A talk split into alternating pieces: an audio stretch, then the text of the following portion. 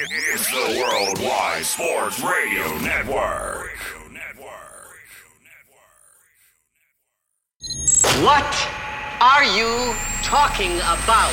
No, it's not him. There is only one more. There is only one more. There is, that's that's it. One more. Get a rest! No! They saw your team put up zero effort. Wake up! Remember in the old days they used to have oxygen for them. Where's the oxygen? Play like absolute just garbage.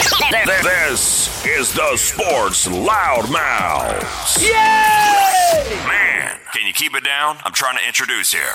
With Errol Marks and Speedy Petey. You're not even a has-been. You're never was. You're never was. You're January 5th, 2023. 631 672 3108 is the number. You can go to our website at www.worldwidesportsradio.com. You are listening to the Sports Loudmouths. I'm your host, Daryl Marks, my co host, Speedy Petey. What's up, Speed? Well, I, I, would like to give a shout out to the uh, the family of uh, a guest we had on the show that I should have mentioned yesterday. Unfortunately, passing away. That was uh, Uche Nwaneri, a guy we had back in October. Unfortunately, passing away of a heart attack at 38 years old. So my Nice guy, too. Yeah, one of the best interviews we ever had. A fantastic guy. Was uh, really doing well with his YouTube page. Very self conscious on a lot of different NFL issues uh, for a lot of the former players. A lot of the stuff we were discussing yesterday with the CTE and all the injuries. And uh, a great guy, fantastic personality. Very You, sad. actually, I was told, you know, when we were driving home that he, he passed away. So it's crazy. It Uh-huh. really is. But um, may he rest in peace. A shout out to his family. And uh, Uche was a nice, nice guy. He really was. Uh, 38 years old, died from a heart attack, massive heart attack. so sad. Uh, his wife found him uh, in the hotel room. So Yes. it's a really, really sad situation. But uh, yeah, uh, shout out to his family. May, may he rest in peace. Uh, at 9.30, we'll be talking to former Falcons, Cowboys, and Jets defensive tackle Tony Casillas. And uh, at 10 o'clock, we'll be talking to Browns, Lions, and Patriots cornerback Leigh Bodden, who is now working as a politician. And uh, very, very nice guy. Leigh Bodden was uh, there with the butt fumble. We, we, we spoke about that the last time he was on the show. So uh, I'm sure he has a lot of stories uh, that we really didn't get into the last time we had him on the show. But he's such a nice guy. So looking forward to getting him on again. Um, Mike LaFleur says that Zach Wilson would have benefited from sitting during his rookie season. No duh. Okay. And, and we all know what rookies uh, turn out to be if they sit out for their rookie season. Uh, one of them, Patrick Mahomes, uh, Aaron Rodgers sat out three years before he got a chance to play uh, and took over for Brett Favre. You, you look at Jordan Love right now, who's sitting behind Aaron Rodgers, is probably going to be a pretty good quarterback. So Jalen Hurts sat behind uh, a couple of quarterbacks before he got his starting uh, opportunity. So uh, a lot of quarterbacks benefit for sitting on the bench and learning from the veterans. So I absolutely believe it. So we'll get into that. Bills Bengals game officially canceled. NFL with many different proposals on the playoff scenario. So the NFL, there's so many different proposals right now. Uh, maybe making an eight seed, which I don't like that. And it, it pretty much tells you that the number one seed won't have a bye. The number one seed would play the eight seed and uh, have a chance to decide if, you know, where they want to play or something like that. So I, I don't like these, spe- you know, specs and speculations, but I don't know. Maybe the NFL is trying to change it because of the whole Hamlin thing. I understand it. I, it just, to me, doesn't make any sense. Um, Dolphins GM Chris Grier and Mike McDaniel could be on the hot seat if they lose versus the Jets. You know why? Because Jim Harbaugh is available, and that's why. Everybody knows that uh, the Dolphins were going after Jim Harbaugh over the last couple of years. Uh, he decided to stay in Michigan. Now all of a sudden he comes out and says that he's probably uh, moving to the NFL if the right offer comes along. So why not? Miami saying that they're going to fire this young coach who I, I think has had a very good season. So I, I don't understand it. Um, Cardinals very likely to fire Cliff Kingsbury, according to several reports. I'm not surprised. Uh, if you're watching Hard Knocks, uh, I think he's lost the locker room. Uh, SNY's Ian Begley believes the Knicks could be in the market to trade for Zach LaVine. Uh, we have been listening to this, and and Zach LaVine, when he became a free agent about a year and a half ago, two years ago, the Knicks were very interested in Zach LaVine. He decided to re-sign with Chicago. Chicago has really not uh, been the team uh, they were a couple of years ago, I, and and really for the last, I would say half a year, have not looked that good. So uh, I, I think they're going to look to move on from Zach LaVine. I don't know if he's going to the Knicks, but I'm sure there'll be more than enough teams interested in going after a good player like Zach LaVine. Uh, we will get into our week 18 picks. Last week, um, I was 12 and three. Derek and Speedy were 10 and five. What was Jeff? Jeff was also 12 and 3. I'm sure he's uh, bragging about that, but we'll- get into it. Stuck says Jim Harbaugh's going to Baltimore. It's going to cause some real problems at Thanksgiving. that would be funny, but odds are that's not going to happen. Uh, Carl also said he came out and said he's staying at Michigan. Did he say that? He he made a statement that he looks like he is going to stay that is going to stay that way, but you never know. That could be a smokescreen. Money know. talks. Yeah. And if the Miami Dolphins or the Broncos or any of these uh, teams offer him a ton of money, why would he stay in Michigan? So I, I understand that he said that, but it could be a smoke show. We've seen this before. We've seen coaches, college coaches, say that they're staying where they're staying put, and they never stay put. So Right. I, I, I don't, I don't kind of believe Jim Harbaugh. So I mean, I remember when Jim Harbaugh said that he was going to stay in the NFL after he was fired from uh, San Francisco, and then he wound up going to Michigan. So I, I don't know. We'll we'll see. So why don't we get into it? The The whole Bills and Bengals thing. I, I know the NFL is trying to figure out specs that make sense because it's not fair to the Bills because the Bills are actually going to take a loss for this game because they didn't want to go back to Cincinnati after what happened to Damar Hamlin. And you look at the specs and the stipulations that the NFL is trying to put for this year's playoffs. I, I mean, I don't believe this should be an eight seed, okay? Because you're telling me a, a seven, what was it, seven and nine team can make the playoffs. I, I, I don't like it. We've seen this before. I don't like it. And and you're also telling me that if Pittsburgh loses against Cleveland and the Jets beat Miami, they make the playoffs. And to me, I, I don't want to I don't want to see the Jets get a hand me down to go to the playoffs just because the NFL is adding an 8 seed. So, I understand what the NFL is trying to do. I understand why they're doing it. But I also understand that the the whole Damar Hamlin thing was was an accident. And I, I know the NFL is trying to make the playoff more interesting to watch, more games, obviously. So more money, more games, more revenue.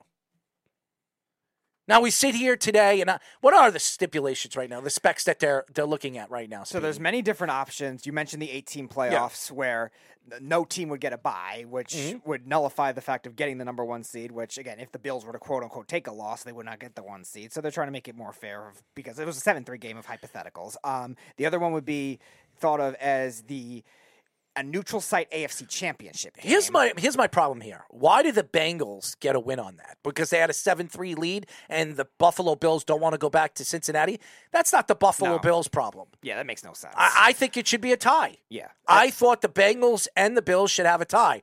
But the Bills obviously do not want to play in Cincinnati again after what happened to Damar Hamlin. So they're giving the Bills the loss. So now the Bengals, I think, have the same record as the Bills. Yeah, they would they would have if they won that game. Now, again, the right now with if they were to take a tie, in, in Is it a tie or a loss? Because I heard the Buffalo Bills are going to take a loss. Well, yeah, if they took a loss, then yes, they would have the same record, which means the Bills would ultimately fall to the three seed, which would not be fair in that case either. So I think that's why they ended up looking at this eight seed scenario. Or there's another one too where the number one and number two seeds would choose either the bye or home field advantage, but not both. So whoever gets the bye would end up get, I guess, getting the home game later on, but or the two seed would get the home game later on, but they would have to play an extra game. So, which do they choose from there would be another question. And then I guess what Ben was saying yesterday is still in play, whether they would do a potential algorithm with those three teams. I don't- as I don't agree with that. I don't know how they would be able to do that.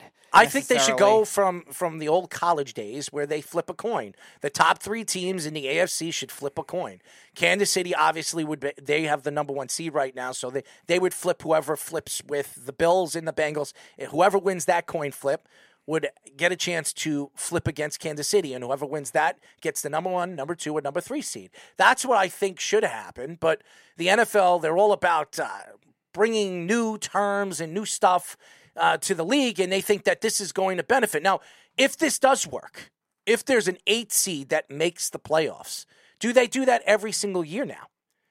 And that's that's a good question because if it works out and the NFL is making a, a, an extra, you know, extra billion dollars, I don't know, not billion, but extra fifty million dollars from that game or twenty million dollars from that game, why wouldn't they bring an eighth, you know, eighth seed every single year for a wild card spot?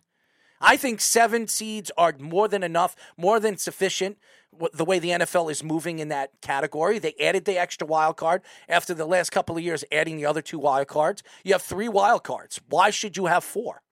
It's pretty much telling these teams it doesn't matter how bad you are in a regular season. All you got to do is sneak in. And you have a chance to win a Super Bowl. Yeah, I was bad. I was against the seven as it was. I thought six was a good number as it was because you got a lot of good wild card six seeds that were ten and six and were actually quality teams. Once you got to the seven seed, really none of them have been competitive so far in their playoff games. Besides the Colts, the first year against the Bills, where that game was pretty close. I think it was 27-24 none of the other seven seeds have hung tough at all because a lot of times nine and eight teams getting in there. Now, again, that might have still happened in the NFC as well.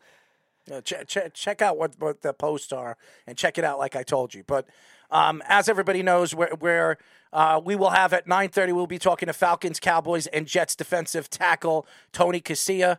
So he will be joining us again. We haven't had him on for about six months.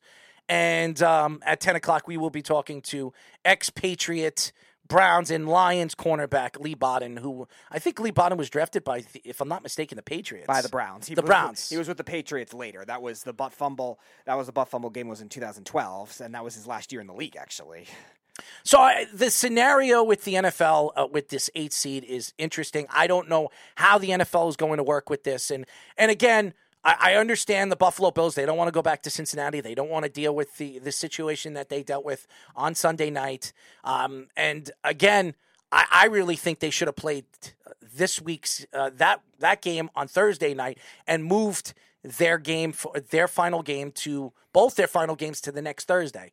And that's what I sh- I thought the NFL should do. They should be playing the game. Every other team was playing a game. You're giving th- the Bengals and you're giving the Buffalo Bills a chance to recuperate. Now, I understand with the Damar Hamlin thing. I understand they don't want to play in Cincinnati, but it has to be some kind. It's got to be fair, and I, I I wouldn't push the Buffalo Bills to play in it. And obviously, the Buffalo Bills are not getting pushed to play, so they they have decided that they'd rather not play in the game.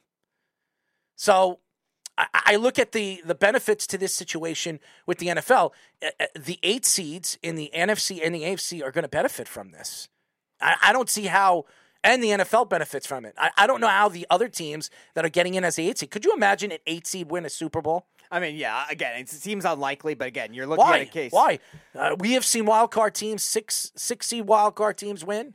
We've no, no, I know, but the seven and eight seeds haven't. The seven seeds so far in that sample haven't been great lately. So yeah, you're right. It's, usually, a lot of six seeds are good teams that just lose out on tiebreakers and maybe just miss the division. And we've seen, yeah, you're right. We've seen that good amount. Again, it's on. Uh, the, the Packers were a good team that again just missed out because of a lot of the injuries, and they just got in on a tiebreaker later over the Giants. So again, there's a lot of cases of that where uh, that's quality. Five seeds are quality a lot of the time too. Mm-hmm. It's I, I, don't know about seven and eight. It's already a lot as it is, and a lot of them really haven't been that successful so far. And I, am I'm, I'm interested to see how the NFL is going to work this. And what do they have? A couple of hours, uh, 24 to 48 hours to it was supposed to come out at six, but I haven't seen anything yet. So, on which they're actually going through. Adam Schefter's Twitter hasn't confirmed anything yet, but yeah, those are the three scenarios they're looking at right now. Now, the eight seed with that is the most uh, is the most fair to not having the buys, but at the same time, yeah, do you want to let in another team that doesn't deserve to make the playoffs? I don't know. That's another question. Yes, Ben, the uh, the game is officially canceled. Canceled. It's not going to be rescheduled, and I think that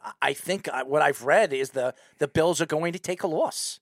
They're going to take a loss, and the the the Bengals get the win. And now the question is, is how did how does this work at the end of the season?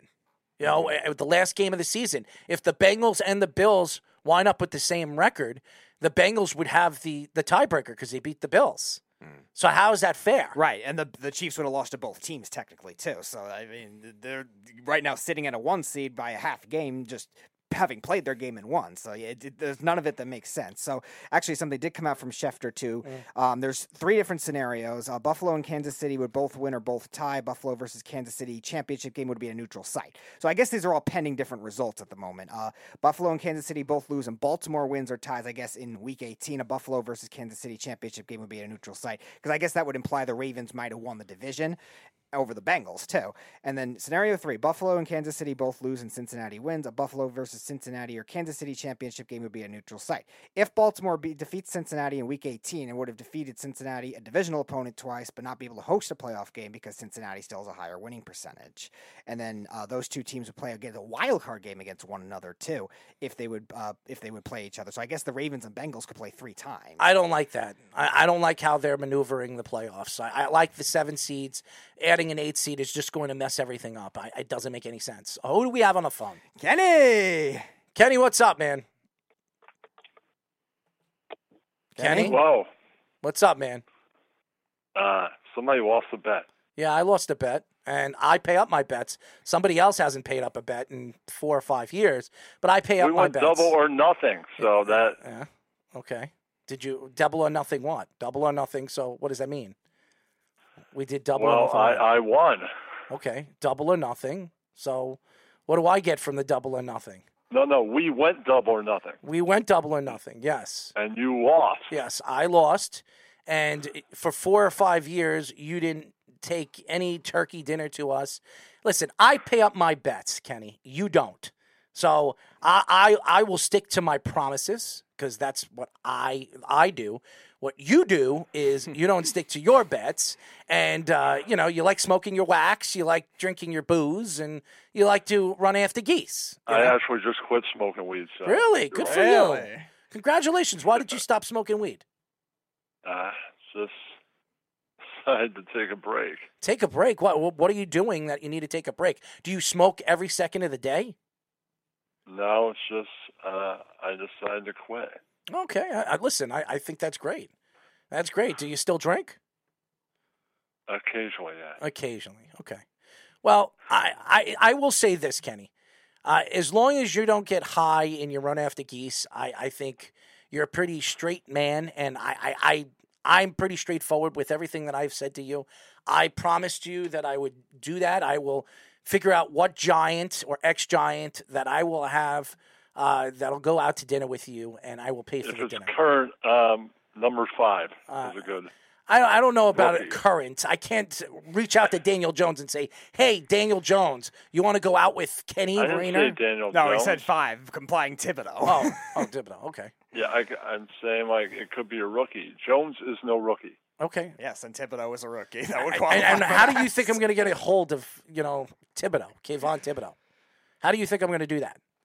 Now, I obviously could do press uh, stuff with the Giants next year. I could do that, but I'd rather do it sometime in this summer, and I'll figure it out. It'll probably be um, an ex Giant that I'll have. Uh, I'll have you sit down for dinner with, maybe a Brandon Jacobs or somebody of that magnitude, where I I will Sounds pay for dinner. amazing. Yes. You see, because I stick to my bets and I follow through with my bets, uh, unlike some people we know. Keith, Keith Rudy in our comment section says, Kenny, I could never tell you used to smoke the doobage. The doobage. You know, uh, you like the doobie. You know, do you do you remember the the commercial with the the penguin for hockey? Doobie doobie doo. Remember that? You don't remember that? Yeah, I don't I remember. remember that. No. I'm I, I, I format think that was what what kind of beer was that? I, it was something ice, but uh, that was a Canadian Molson? brand. Molson? Mol- maybe it was Molson Okay. Ice, but um, but Kenny, I, I'll stick to my bet. Uh, it's good that you stopped smoking weed. I mean, that's a good thing. I, I think the wax was burning a hole in your brain, possibly. possibly. Uh, Snug also says, uh, you, you just call the Giants front office and say it's Kenny. That dude will be stoked, stoked to go to dinner with Kenny. Yes, Kenny, you would be an upgrade over the Kenny that's making way too much money and not catching a pass. I don't think anybody's going to know who Kenny is. And he's still an upgrade over uh, Golladay. And as soon as they find out he runs after geese, you know, in his spare time, they probably run from him. Which is still better route running than Kenny Golladay. Yeah, that's true too. So uh, I, I mean, Kenny, you're a very unique individual, and you're pretty tall. I mean, what are you, six foot five? Could you imagine a six five guy Six running five. yeah, six five running after a goose? Could you imagine that? I mean, uh, that's that, you know that's must see TV. I mean, seriously. I mean, how about Kenny running after Jeff? How about that? I mean, I think I, I think Kenny could outrun Jeff. I, I do, and he's longer than Jeff, so I, that would be really really funny seeing Jeff run from Kenny. Kenny, you think you could run after Jeff? Maybe. Maybe. What do you think he's worth running after, or is it just a waste of space? I I don't know. Oh, okay. All right. Oh, we have a request, Mm-hmm. Kenny. Uh, Keith wants to know the uh, chasing geese story. He never heard it before. Come on, Kenny. I don't think he wants to talk about it, but uh, I, I can tell the story. But Kenny, we, we will talk. Uh, we will speak again. Uh, you did win the bet, and I follow through with my bet, so you will. And uh, the Jets aren't making the playoffs. well, not necessarily now because There is a small chance because there's an eighth playoff team. there is an eighth, eighth playoff team, and if the Jets win on Sunday and Pittsburgh loses, and the Patriots. and the Patriots lose, the Jets make the playoffs, which is crazy. Um, do I want to see that? No. But uh, will it happen? Possibly. I, I mean, I've There's seen a cranger things. Slim chance, but it's possible. Why is Anything there some chance? It could happen. point. I'm sorry. In this crazy season, right? It's a crazy season, and, and, and the Jets had a very hard schedule. And hopefully next year, with the way the schedule is set up for them, they'll have an opportunity to do, uh, you know, have a better season. And I that, that's why I have a bet with Brandon Jacobs, and I think I, I have a chance of winning next year. So we'll see. We'll see who the quarterback for the New York Jets is going to be. But Kenny, thank you for calling, bud. All right. Thank you for Yes. owning up on your bet. I That's do. right. I own up on my bets, unlike uh, some people. right. You know. Kenny Rayner, Kenny from White Plains, New York. Uh, interesting cat. Uh, uh, he is an interesting man. He, really is, and and I, I do. I, I follow through with my my bets, and I I think that Kenny wants to meet an, an ex giant, and I, there's a couple of ex giants that I know uh, that he knows, and uh, I will speak to them over the next couple of months. And when they come up, if if it's Brandon Jacobs, whenever he comes up here Yeah. uh, for the summertime, I will maybe have Brandon go out to dinner with Kenny. You know, Brandon Jacobs and Kenny. Oh, what a God. combination. he, actually Kenny is taller than Brandon Jacobs. yes, I know. Could you imagine Brand, uh, Brandon Jacobs, is, you know, meeting Kenny and looking up? I couldn't imagine that because look at his son. His son's a massive man. He's six foot six, two hundred eighty pounds. It, it, it's crazy. It really is. But uh, yeah, Kenny from uh, White Plains. And, he- and again, he still has enough time to bulk up to 300 before he gets to college. So Mm-hmm. he's got two more years. Mike LaFleur says Zach Wilson would have benefited from sitting as a rookie. I, am I'm only going to say this once because I'm not going to go over this and over this and over this. Everybody knows what I think about the whole Zach Wilson situation. Zach Wilson should have sat the first year his rookie season. The reason why he didn't sit is because the Jets didn't have a proper backup. And that you could blame on Joe Douglas if you really want to blame him. There was that offseason, I don't think I don't think the Jets uh, could bring in um, an, an elite quarterback or a good backup quarterback that could take over um, as the starting quarterback for the New York Jets. So Zach Wilson would have been better off learning behind. You know, and I don't, I don't like Joe Flacco. I know a lot of people said they could have brought Joe Flacco in. Joe Flacco was washed up when when Zach Wilson was drafted. He was washed up. That's why the Jets decided to let him go and then bring him back with a sixth round draft pick. They they needed a, a, a good backup, a quality veteran backup quarterback that can help Zach uh, Zach Wilson on the bench. Now, he obviously didn't, but uh, again, I, I I still think that the Jets are going to go in the offseason. They're going to have to decide what they're doing with this kid. I, I could sit here and, and, and argue the points on why Zach Wilson should have another chance. I could also argue that the Jets, while he's still 23 years old and you still have control of him for the next, um, I would say, three years, and, and, and a team could get more out of sit, having him sit on the bench and then for one more year, and then either turning him as a starting quarterback or letting him compete for the starting quarterback position. Uh, the Jets try to trade him and get as much as they possibly can for him. For Mike LaFleur to say that he uh, he would have benefited from it, I think everybody and their mother would have uh, would have said that Zach Wilson would have benefited if he sat the bench. He is not confident, and I, and I, I've listened to a lot of Jet fans on social media say that Zach Wilson in the second half last year looked a lot better than he did this year when he came back from his knee injury, and maybe so. Maybe it was a confidence level. Maybe it was something that you know the tabloids with the whole girlfriend thing. Uh, go, going into the offseason. Maybe, he, you know, him sleeping with his mom's best friend. I don't know what it was. But Zach Wilson wasn't Zach Wilson when he was drafted as the second pick right behind Trevor Lawrence. Everybody thought that this kid was going to be a valuable piece to the New York Jets in their future. He hasn't really turned out to be that. Now, that doesn't mean, and everything that we've read, what Robert Saleh has said, what Joe Douglas has said, is that expect Zach Wilson on this roster next year. I also believe that they're just saying that as a smokescreen, just like Jim Harbaugh said that he'll go back to the Wolverines.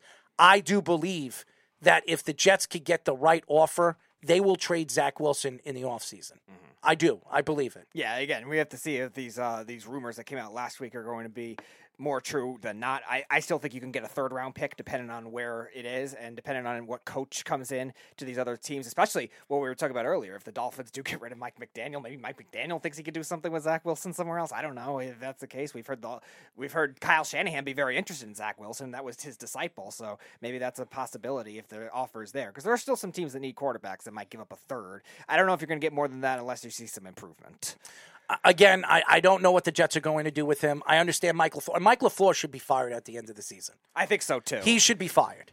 There is no way the Jets keep Mike LaFleur. And I've been hearing rumors, uh, you know, with the New York Jets in the organization that Woody Johnson is not happy with Robert Saleh and he's not happy with Mike LaFleur. So I don't know what's going to happen. Uh, we all know that uh, if Jim Harbaugh becomes available, if he is really available, even though he says he's going back to the Wolverines, uh, if he does become available. We all know Woody Johnson, like Jim Harbaugh. They interviewed Jim Harbaugh, uh, so th- that could possibly happen. But I do believe they're going to sit on Robert Saleh for at least another year and see what Robert Saleh could do.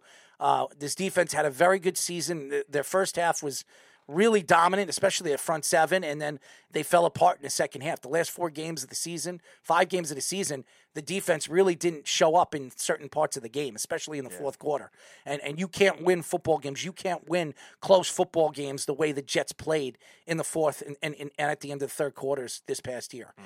And and remember, in the first half of the season, the Jets were the best fourth quarter team in the NFL. Yeah. They were the best fourth quarter team in the NFL in the first eight games. And then all of a sudden, I don't know what happened. They fell apart in the second half. And it really, I, I blame the, the New England Patriots. I, I do, because ever since the first New England Patriots game and Franklin Myers and, and, and that bad penalty, right. it, it really changed the, the whole thought of where the Jets were going to go in the second half of the season. So I think when when you look at this offseason, the Jets are going to have to really decide what they're doing with Zach Wilson and what they're doing with Mike LaFleur. I, I think this team is good enough. I think this do, team is good enough to uh, compete against the elite teams in the AFC uh, that are making the playoffs this year. Uh, they really, when you look at what the Jets have done, b- b- besides the last two or three games, the Jets were in every single game. The Minnesota game, they were in. The Buffalo Bills, uh, second half of the game, they were in that game. They were in every single game except the last two or three games.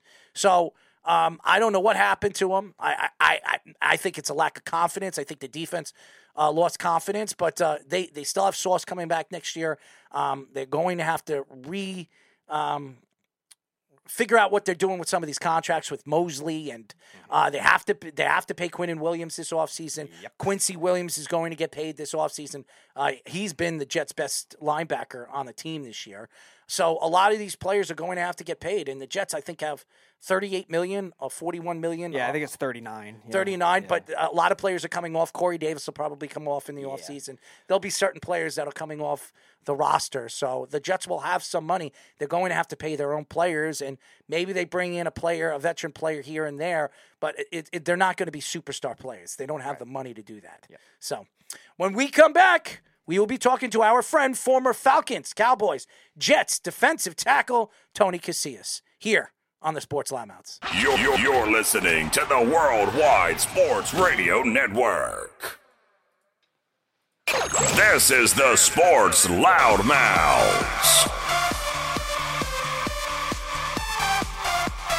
We are back, ladies and gentlemen. You are listening to the Sports Loudmouths. I'm your host, Daryl Marks, my co host, Speedy Petey. 631 672 3108 is the number. Go to our website at www.worldwidesportsradio.com. Check out all our shows, our live shows throughout the week, as we have some new shows. Game On, that will be airing tomorrow with Josh Silverberg. We're adding some new shows in the new year, so definitely stay tuned. We've been around for nine years.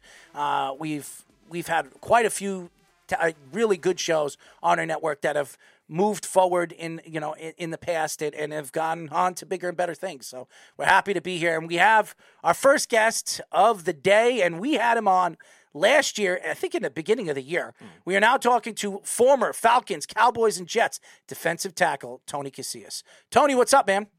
I'm doing good, guys. Happy New Year. Happy, New, Year. man! And we I've been following you on Instagram. You go to a lot of different places, a lot of events. You play golf. You you do so many different things, and you have two beautiful children, by the way. Oh well, thank you. Absolutely. Uh, owe that all to my wife, by the way. Oh, look at you complimenting the woman.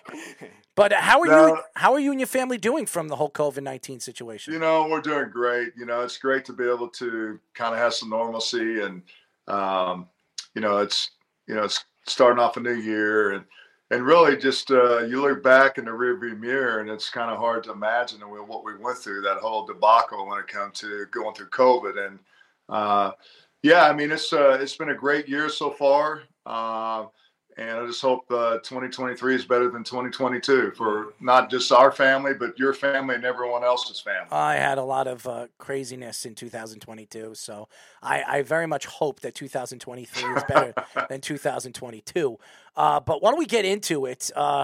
Obviously, the Damar Hamlin thing was just Yeah. shocking. Uh, we've I've never seen that. I've been watching football for 30 years. I'm I'm 40 years old, actually over 30 years. I think I started watching football when I was seven, so 33 years. I've never seen anything like that, and I think they said there was one out of 250 million chances that could have happened. So it, it's something that you never seen before. Uh, what were your thoughts when you saw something like that on the football field? Well, I, I- it- it's interesting because uh, you know I was watching the game with my wife and my son. My son's 22, and he played football, and obviously he knows about my career, and and I was just like everyone. It sent chills down my spine to see something like that transpire. I think more is just to see the reaction of the players and just the whole element. Like it was so quiet you could hear a pin drop, and I don't think that that's unprecedented. We've heard, you know, every the last few days about the events that turn, and I, and I just know as a former player, you don't think about those things until you see one of your brothers on the field, whether it's from a concussion, which you're, you know, we've heard this, you know, people play former players, and during the broadcast, you know, wait for that sign, and like I'm good, and as far as paralysis and everything, and uh, but to see that happen and really just a dawning moment for everyone, and and I, I think that that's kind of stops in your tracks and just kind of makes everyone reevaluate how violent and how malicious the game can be.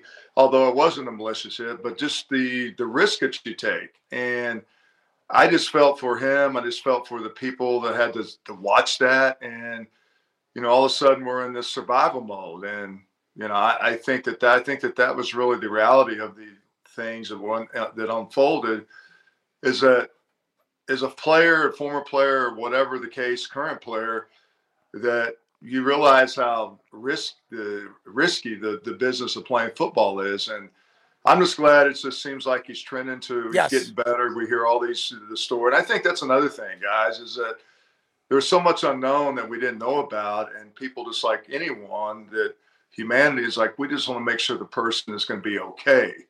And at that point, uh, no one knew what the outcome was going to be. It was just, it was just something that's never happened. We've never seen that. It's like real.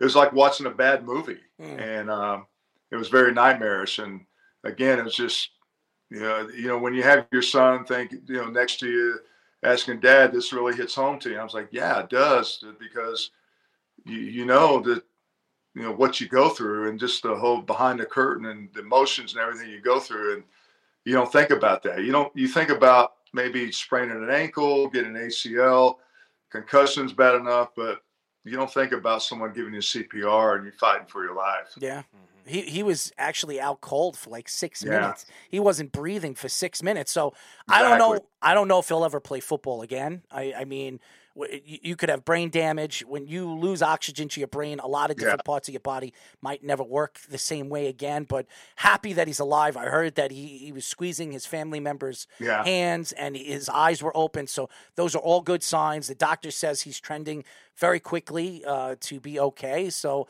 uh, these are all good signs. And I think the NFL, uh, I, I think the NFL did the right thing. I think they took too long. They canceled the game. I, I- think they, they kept waiting and waiting. What were they waiting for? The guy almost Yeah. died on a football field.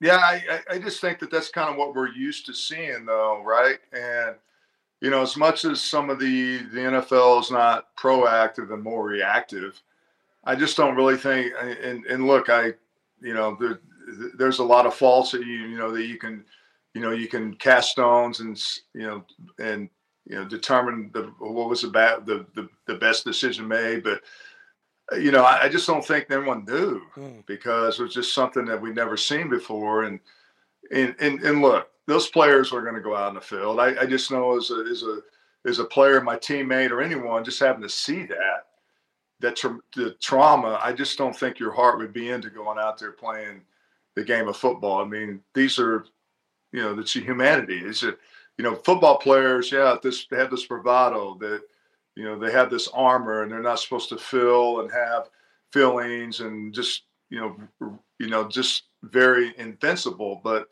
something like that happens, I know as a player, that's the least thing you want to do is get your emotions up and get into game mode knowing that knowing that you don't know what's you know going on with uh, one of your teammates, and that's secondary. So regardless how long it took them, you know, but you know, I understand the business of it. Uh, obviously, they made the right decision, and uh, you know, now maybe we can move forward and continue and and really just kind of get back to normalcy, but get in a way we understand that this game is so violent. Yes. Yeah.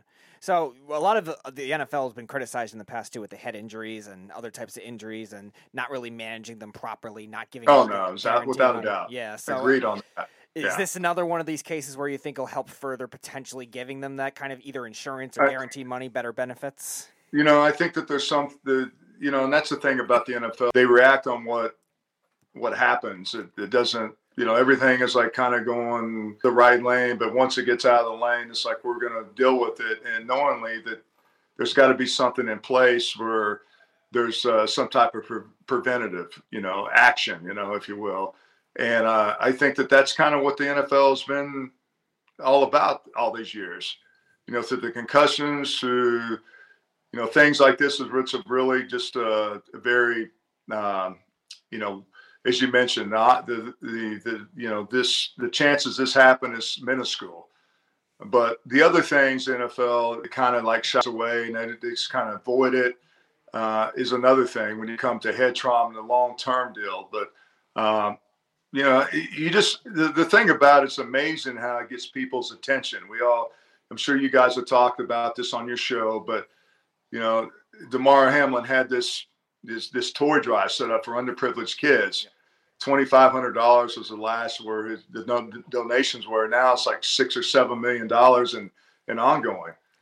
So that's the human spirit behind it. But I think the NFL they need to get behind the human spirit of the the long term and how the game affects players and really the mental health of it. I mean, that's something that's talked about a lot. It's it's vogue to talk about the mental health of it and how it affects and you know something like this happen. Uh, not to expect our your players so just okay, let's go warm up in five minutes and let's go play. No, no, no, it's not like that because this is kind of a lingering effect. So uh, unfortunately, it takes things like this to happen to maybe get people's attention, but you know this is an anomaly. This thing has never happened and we've never seen it. Uh, you know, fortunately, we didn't have to see it. Someone losing their life in the game on Yes. the field, which we experience it, uh, and hopefully that's you know it looks like those things are we don't have to worry about that. But I mean, it just reminds you how again how violent the game is. We are talking to former Falcons, Cowboys, and Jets defensive tackle Tony Casillas. You know, Tony, obviously with the Damar Hamlin thing, the the Buffalo Bills and the Cincinnati Bengals are not playing in that game. They've decided to uh, call it a tie, or maybe the Bills are going to take a loss. The NFL is still trying to figure it out, and now they're thinking about adding an eight seed. Uh, they're trying to maneuver the playoffs, uh, and I know the NFL likes this because you're adding an extra game, which gives you extra revenue and extra money, and the NFL is all about making money. So if the NFL is all about making money, why aren't they helping the players' union and helping some of these former athletes with the situation of no benefits? And we we spoke to Brandon Jacobs yesterday, and we we we spoke to um, Chris Draft. Chris, Chris Draft yesterday about um, the the fact that these players are not getting benefits for their lifetime after they retire from the game. Do you think that with the NFL adding all these extra games and with all the money and the proceeds and the endorsements that they're getting for the Super Bowl, eventually they're going to figure out something? The players' union is going to figure out something to help these players. Well, I, I, just remember when I was an active player, and I always thought I was never going to become a, a, guy in my 50s. Uh, and all I thought was about now and not about later. And knowing that what I know now and having to, to live through that, that was nothing that was a, as a players are not really focused on that. And then I think really if you understand, you go back to what the players kind of like pioneered where we are now. It's it's it's one of the worst unions in in all the four sports. And you know the NFL concussion lawsuits that you know players file and and it's not that you're trying to have like this money grab I think the NFL, with this whole type of uh, concussion lawsuits, they kind of wait you out. It's like we're going to wait until you're no longer here, and you know, mm. just play hardball. And they got such deep pockets, and yeah, I mean, they'll put programs in, in, in place, but it's so hard to navigate there and find them because you have to do all this, you know, searching. I mean, it's not like this website where you can go to and like, I want this and this and that you have to navigate your way through it. Tony, and you pay for Tony. Do you pay for benefits? Because Brandon Jacobs says he pays twenty five hundred dollars a month just for himself in benefits. Do you pay for benefits? Well, I mean, it just depends. You know, if you if you don't work and you have to pay, eh, eh, you know, self employment or you know, buy your pay for insurance out of your pocket. Yeah, I mean, there's something a vehicle in place, but it's going to come out of your pocket. Right. It's like it's not any. It's like anything different. If you're self employed, you got to pay insurance for self-employment insurance. If you're if you have a job, your wife works or you work in a corporate job, you're going to get benefits that of covers course. you. But as far as like the NFL saying, okay, you're going to have lifetime benefits, health insurance, and everything, they don't cover that. That comes out of your pocket. The NFL does not give you anything, regardless if you think you know it's. There's a point where you think, yeah, I'm entitled to that because I played. Mm-hmm. Uh, you know, I, I played for this company, and most companies once they retire they get lifetime long lifetime benefits but it's not it's something that doesn't come with the price mm. and that's what the nfl does to try to fool the public and you know try to you know fool themselves and um and it's it's ridiculous of where that has become when it comes to that i mean it's something that just really strikes a nerve with a lot of former players mm because they don't do that. It's they're all worried about now. And as a as an active player, yeah, you're worried. You, you don't really think about that until you get older, and then you know there's nothing in place. But uh, without a doubt, it's probably the worst unions in all the the four professional sports that we have in in in uh, that are ongoing now. So I want to shift gears because I uh, you played with him both in Atlanta and in Dallas, and that's uh, that's Deion Sanders. So uh, what was he like on and off the field? And now with uh, him going to Colorado, now taking over that head coaching job, getting a lot of transfers from that. What do you think about that whole experiment? Man, I, I, think Deion Sanders is the best thing right now going for college football. Mm. I think that he's you know, while he was a player, he's an unbelievable athlete. I've never seen a guy that could play baseball hit a home run, get on a plane, and come back the next day and run a kickoff back for a touchdown. I mean, he's just a freak athlete.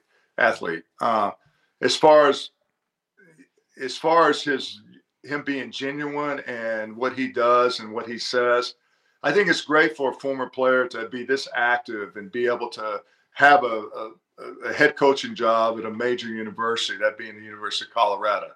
And I think that he understands. I think he he does things. He, he kind of bolts, puts things, yokes things together between being a former player and being a player that was in college, and really the reality of it. But I think, I, I don't think, I think it's transparent. I don't think it's uh, it's a I'm not going to say phony, but I think it's something that's very sincere. And I think he understands with the NIL and the transfer portal uh, that he, there are some demands.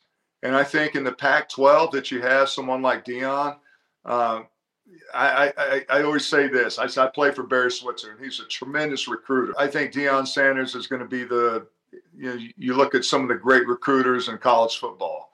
Now with the NIL and the transfer portal, I think he's going to reinvent that whole uh, new age of the Barry Switzers that can recruit in college football because he has that type of personality, sincerity. I mean, he's obviously he's a very a tremendous motivator, and I think for me, he's sincere, and I think that a lot of players really understand the transparency of that because you know there's a lot of coaches that it's hard to, to coach in college football because the NIL, especially the transfer portal because you know how long you're going to get these guys, you know, and you got to manage rosters and and I think it's good and bad. I think it's it's great for the players to get paid without a doubt, uh, but there's got to be a commitment at least you know a year or two, and and I think Deion will get that just because I think he's sincere and really I think what he comes what comes out of his mouth, which we all can sit here, we understand that sometimes that that's not true words.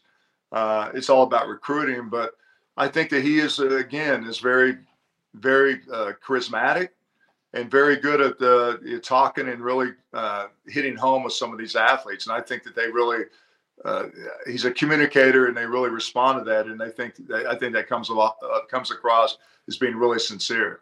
We are talking to former Falcons, Cowboys, and Jets defensive tackle uh, Tony Casillas, and and I, I like Deion Sanders. I like what he's doing. He almost lost his his foot a couple of years yeah. ago.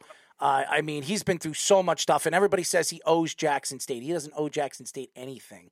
He he he went to Jackson State to help grow the program. He helped grow the program. He found you know some of the top players in the country to come and play at Jackson State, and now he decided he wanted to go to Colorado and, and try to build that program. And I believe that in two three years from now, if he does well in Colorado, he'll go to Miami. He'll go to Florida State. He will he'll he'll upgrade. I don't think he's going to the NFL. Everything that I've read about uh, Deion Sanders, he never wants to coach in the NFL, but I think the way he has built the coaching staff right now in Colorado, there are coaches on this Colorado team that could be coaches in NCAA or in the NFL right now. That's how good some of these college coaches that he's brought on, the offensive coordinators, the defensive right. coordinators. So I, I love what he's doing.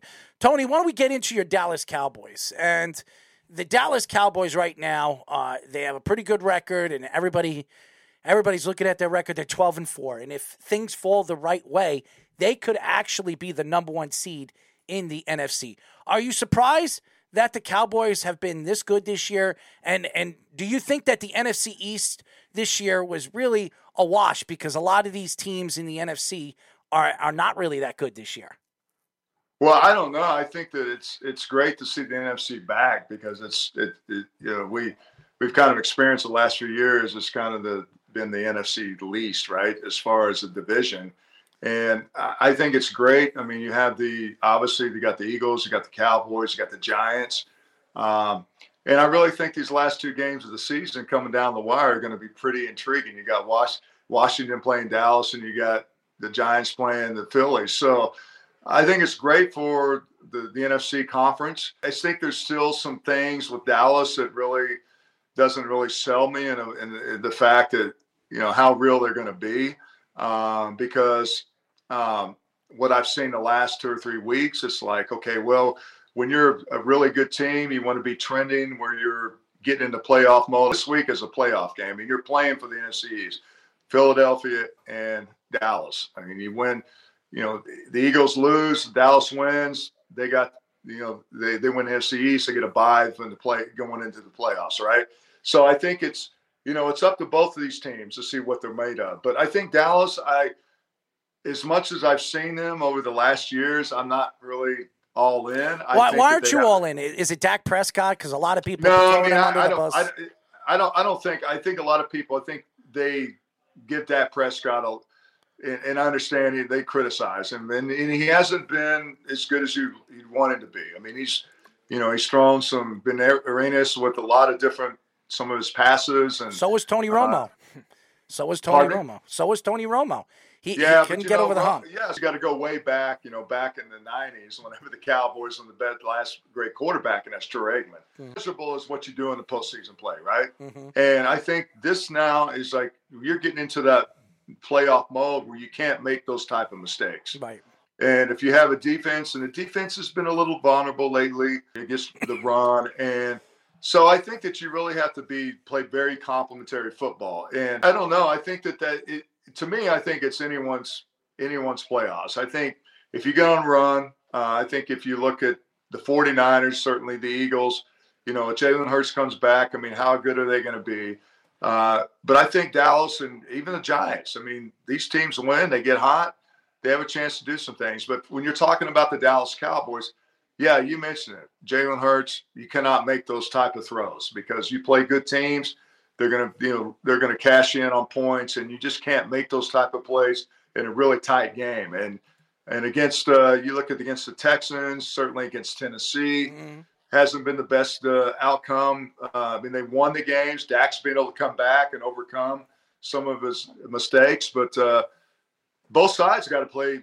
They have to play, and, and I think that's the problem with with Dallas.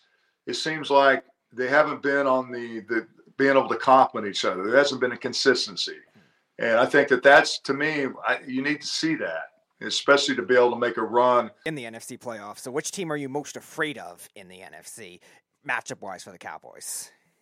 Um, I really don't. I, I think Philly with Jalen Hurts is definitely a, a, a tremendous test, but you still got to get Lane Johnson back. You got to get some of their their their you know main players back. Uh, I think it's gonna. I think it'd be Philadelphia, but the Giants are playing well. I'm surprised. A lot of people have been throwing Daniel Jones under the bus. Daniel Jones had a superior year, and everybody says, "Well, what do you mean by superior?" He's one of only three quarterbacks this year that have thrown over 3,200 yards and ran 600 yards. So, I mean, I, I like Danny Don. I Yeah, think so do that I. he's done a tremendous uh, job. When you got a new coach, uh, you know they can run the football. They got a great. Their defense is playing well, and I think that's another thing going these playoffs. And that's something I mentioned. The Cowboys is that as much as great a player as Micah Parsons is, I mean, there's been some. They've been prone to give up some big plays, and I think it's you know defensively you have to really be really good. You have to be consistent, and. uh I, I just think when you have the Giants, you have the Cowboys, and they kind of play that gritty football, the Giants, who's going to be the most consistent? Love the way the NFC. It reminds me back when it was all four teams were just battling each other. It was a dogfight. I mean, they were let's get it on, and it has a lot of resembles resembles a lot of that uh, in the past.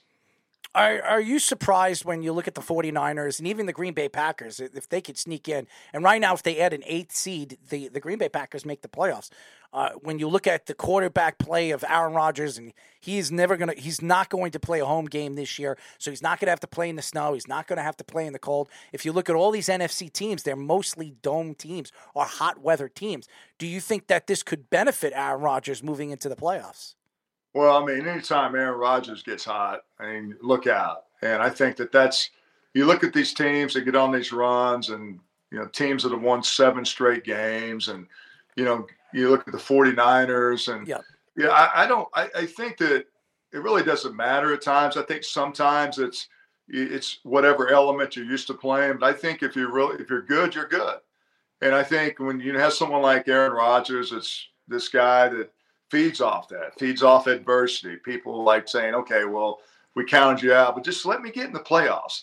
Let me get on a run. Let me win one game, and then let's go to the other one. And then next thing you know, look back and you know they're in, in the NFC Championship game. Anytime you have a, a player like that is so polarizing, is so good, that really has been there and done that, then that's that's a difficult difficult task. And you can't ever count those guys out. In the 49ers, to me, with the Brock Purdy, I mean, that kid, I watched him at Iowa State, and he looks like just a carbon copy of what he did was in college. And their defense, man, is just is, is just amazing. I mean, they just beat you up. I mean, they got tremendous players on that team, and and I really think, I mean, you know, it's not sexy. But we know going to playoffs, you got a great defense, man. You can live and die by 'em. Before we let you go, Tony, uh, Who do you have going to the Super Bowl this year? If you look at all the teams that you mentioned, the 49ers, the Green Bay Packers, the Cowboys, and, and obviously the AFC, you have Buffalo, Kansas City, the Bengals. I mean, you have three really dominant teams on the top. Both divisions are very top heavy, but I think the AFC has more talent. Who do you th- who do you think is going to the Super Bowl this year? Man, I tell you what, that's a great question. I mean, I love Kansas City. I love Buffalo. I think it's a great story. Of Damar Hamlin will it have this, you know, added incentive, and those guys to go play out for the guy. I mean, I'll tell you what, I like Cincinnati. I think mm. Cincinnati, that's a team, again, they've won seven straight, I think, six or seven straight games. Mm-hmm. Joe Burrow, I mean, they're good. Um, but I, I, I, really like, I like Cincinnati, and honestly, I like the 49ers. Mm. Um, and if you ask me who my one I one A team is, I like the Eagles. Um, and but you know that's my opinion but certainly I think uh, you know what I've seen, and I think it's all based on what you see in the last three or four weeks of the of season. Course. And really, there's a lot of merit that goes go with that mm-hmm. because it's all about where you're. You know, are you healthy? And I we've mean, seen how you guys playing. I mean, the healthy. You look at all these teams; it's only like one player away, and then it can change the whole outcome. We've seen but, six seeds actually go right to the Super Bowl and win. Uh, in 2010, Aaron Rodgers did it. The Giants yeah. did it as a six seed, as a wild card team. So we have seen wild card teams win and go all the way to the Super Bowl and win it. So absolutely, brother. So we could see it. But Tony, thank you for your time as always. We'll get you on a lot quicker than we did from last year. But uh, you're great. Uh, keep up the good work. Uh, all the stuff that you do, all the events that you go to, and you have a beautiful family. Keep up the good work, my friend. Well, hey, I appreciate you guys having me on. And again, Happy New Year, brothers. Happy Absolutely. New Year. Happy New Year. Uh, All right, we, man. We were just thanks for having me. Absolutely, absolutely. man. Uh, we were just talking Falcons, Cowboys, Jets, defensive tackle Tony Casillas. When we come back, we will be talking to, yeah, uh, I would say a pol- politician uh, of some sort. Uh, we will be talking to former Browns, Lions, and Patriots cornerback Leigh Bodden, our friend. When we come back here on the Sports Loudmouths. It's the Worldwide Sports Radio Network. This is the Sports Loudmouths. We are back, ladies and gentlemen. You are listening to the Sports Loudmouths.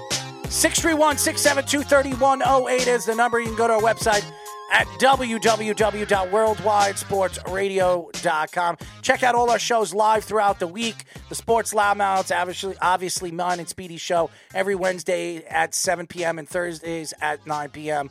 Uh, shout out to uh, Tony Casillas. He was fantastic, as always. And uh, we have another return guest.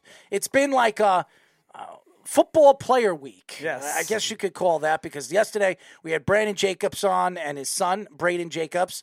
And we had, um, uh, I'm sorry, um, Chris Draft. Chris Draft, uh, ex NFL player, 12 year veteran. And then this uh, today we had Tony Casillas. And now we have our second guest. We are now talking to former Browns, Lions, Patriots cornerback Leigh Bodden. Leigh, what's up, man? Nothing much, man. How you doing? We're good, man. And I, I know uh, you've been very, very busy over the last past year. Uh, you know, obviously fighting for an office uh, in politics. Uh, it's great when you see an NFL player, an ex NFL player. We, we, Herschel Walker was doing it, and, now you're doing it. So I, I love that you're trying to help, you know, politic, you know, the politic world, and and and help different states, uh, you know, move forward. It, you know, with with all the different things that are going on in the world. So, uh, before we get into that, how are you and your family with the COVID nineteen situation? Um, we all good. Um, you know, shit, it's just me, so I'm good, man. COVID, it's a virus, so you know, I mean, I live kind of differently, so the virus won't affect me. Mm. Well, I like the sneaker collection in the back. Uh, I appreciate it, man. I, am a sneaker collector too, man. But uh, I don't have one of those fancy boxes. But uh, I, yeah, I can no, see. that's just that's just a little display I had really? made a long time ago, man. When I was with the Browns, like shit, this was like 2006 when I did this. Mm. 2007 somewhere. Leigh, Leigh's coming for our friend Antoine Harris that has a sneakerhead company. I've been trying to, you know, reach out to Antoine. So he, he's you know every time he comes on the show, he's like, "Oh, I have a bunch of sneakers that you'd be interested in," and I, I keep forgetting to reach out to him. But uh, we're not talking about Antoine. We're talking about Leigh. yeah, I don't buy no shoes no more though. Anyway, I don't even. I got enough. Yeah, You got a nice display though. you do. It's really Appreciate nice. it, man. So uh, I wanted to ask you just the whole the whole experience with the with the election process. Uh, you were running for a county executive, uh, county executive in uh, Maryland, Prince George. So what were some of like the the processes that you, like you didn't expect to happen going through all that, and, and how was that whole process doing it for about a year? Yeah, what I didn't expect to happen was like, you know, kind of some illegal things. Mhm. People taking down my signs. Oh, Uh, you know what I'm saying? it was a little wild. Um, you know, I was trying to run commercials, ads on, like, you know, television ads on uh Radio. smart devices. Mm. Like they kind of, you know, well, I mean, they, they just kind of slowed my process up, Right. you know, kind of not emailing me back, Mm. you know, in the amount of time that I, you know, I should get an email.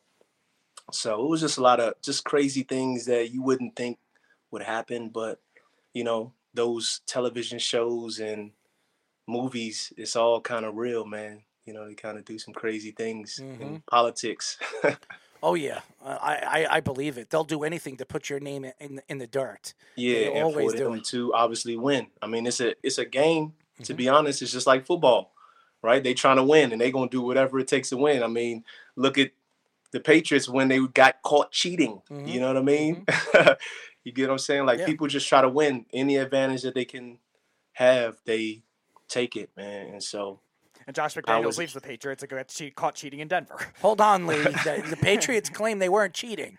So, and that's Right. why nobody a- actually got a chance to see those videos because Roger Goodell just decided to uh, torch those videos before Correct. anybody could see it. And that So, happens in politics as well. Yeah. You know, like the, the powers that be, the higher ups, they'll do whatever it takes to cover things up, to, again, uh, the opposition, get rid of them, try to beat them at any cost. You know what I'm saying? That's just how it goes. Mm. It's like cutthroat because it's like at the end of the day, you're dealing with a lot of money, a lot of power, um, a lot of decisions, right? And they don't want to relinquish that. Mm. You know what I'm saying? We are talking to former Browns, Lions, Patriots cornerback Leigh Bodden. Leigh, the last time when we had you on the show, we we spoke about the butt fumble. You were there. You actually had an interception in that game. Uh, you played a big part of that win when the Patriots won and beat the Jets. But we look at the Patriots this year, and the Patriots have not looked good. Mac Jones, who had a very good rookie season, really has not looked good this year. He actually almost lost his starting job to a, a backup quarterback, a sixth round, or even an undrafted quarterback. So, are you surprised that Bill Belichick couldn't get this team moving in the right direction? And are they're one win away from making the playoffs, even with the season that they had. Are you surprised that they they have a chance to still make the playoffs? No, I'm not surprised. Obviously, Bill is a great coach. So no matter what it looks like on the outside, he has things under control and he knows what he's doing. He feel like he's doing what's best for the team. And I mean, but we all see like not having an offensive coordinator, Mhm. uh, how that affects the quarterback and affect just the game, you know, pretty much. So um, sometimes, you know, mad geniuses fuck up. You know what I'm saying? Mhm. so it's like you just gotta kind of regroup. But you know, he let's just say he messed up, but look what position he's still in, kind of trying to figure things out. You know, he just didn't hire uh, anybody on the outside, anybody you know of any offensive uh, mind. Mhm. So he just, you know, it's like MacGyver. He putting shit together. You know what I mean? So- it is pretty crazy. I right. So it's crazy, but um, I think that's what they got to do is like tackle that, obviously. And and Bill knows it, I'm sure. You know, if he want to win, he gonna have to get a old coordinator. You know, a good offensive coordinator like Bill. O'Brien. Bill O'Brien. Yeah, I mean he's he's still out there. Mhm. You know what I mean? Um, but we've seen what the Patriots can do with a good offensive coordinator and a good offensive line coach. That's vital as well. So you also played a year in Detroit as well, and uh, they're Yeah. again. It's going to be hard for them to make the playoffs, but still got a shot at that one. and Well, if they if they beat the Green Bay Packers, they're in. Even if they lose, no, if 'cause there's a- Seattle has to lose too. yeah, but if the if let's say Seattle, who's Seattle playing this week? The Rams. The Rams. And honestly, I don't, I don't know if the Seattle Seahawks are going to beat the Rams. You don't think so? No, I don't know. I, you, you, with football, you just don't know. I mean, yes, you definitely don't know. No, so yeah, Seattle's a better Sunday. team. I, I mean, obviously, but I don't know if there's a guarantee. Are they playing in, in Seattle? Or No, they- they're at LA. Yeah, so- uh, uh, there's a, again, there's a chance. But my question is pertaining to the Lions. We're waiting for this uh, this stretch of can they put consistent playoff team, a culture change together? Is this the guy Dan Campbell? Is this the team you think that could maybe turn the tide for a team like Detroit? Well, it's, it's looking like it. Um, I played with Dan Campbell that year, and I mean, he is who he is. What he's showing on television, that's who he is. That's what type of player he is, and you gotta love that. You gotta love somebody giving everything they got. You'll be right beside him or behind him or wherever he needs you to be, and so I think it is. I mean, this is, I believe, his second year. Yes. Uh, so and look where they are. We're talking about playoffs with them in his second year. So it's just continuing to climb the ladder uh, like he knows um, he has to do and get better in defense. Right? I mean, the defense hasn't been that great, um, and so it's just always things to improve. And Dan Campbell is a guy that's going to look to improve every single minute. We are 'Cause That's how he was as a player. There's a couple of really, really good corners that came out of the draft this year. One on the New York Jets, Sauce Gardner, who's been a beast, and then uh, Woolen, who he really came out of nowhere. He was a fifth or sixth round draft pick by Seattle. And Seattle, over the years, have found these guys in the later rounds, and they've developed into pretty good players. What are your thoughts with some of these new and improved type of corners that you've seen get drafted in the last few years? Man, I love to see it. I mean, obviously that's the position I play, so watching those guys do what they do, do what I used to do, because I can't do it no more. it's always just uh, great to look at those guys. I mean, I don't watch football that much, but when I do, I always try to focus on you know the corner play and and how those guys are playing because again, that was my position. But I love just the style they have and just the confidence that you know they have. I mean, we we had guys that had the confidence. You got to have confidence playing corner. But um, you know, I just love where they've come. I mean, Sauce is like you know six three. He's not even a big guy, um, you know, but slender. But it doesn't matter. You know what I mean? He just stays with the receivers and makes plays and agile.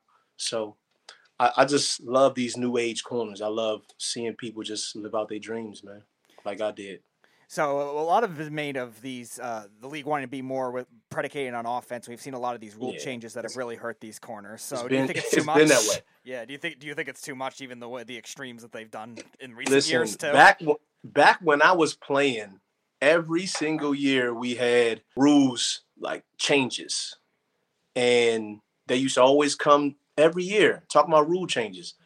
And um, when I said, when I was listening to that every year, I was like, what is it going to become in 10, 20 years? You know what I mean? And it's become even more predicated towards offense. And it's difficult for a cornerback to play.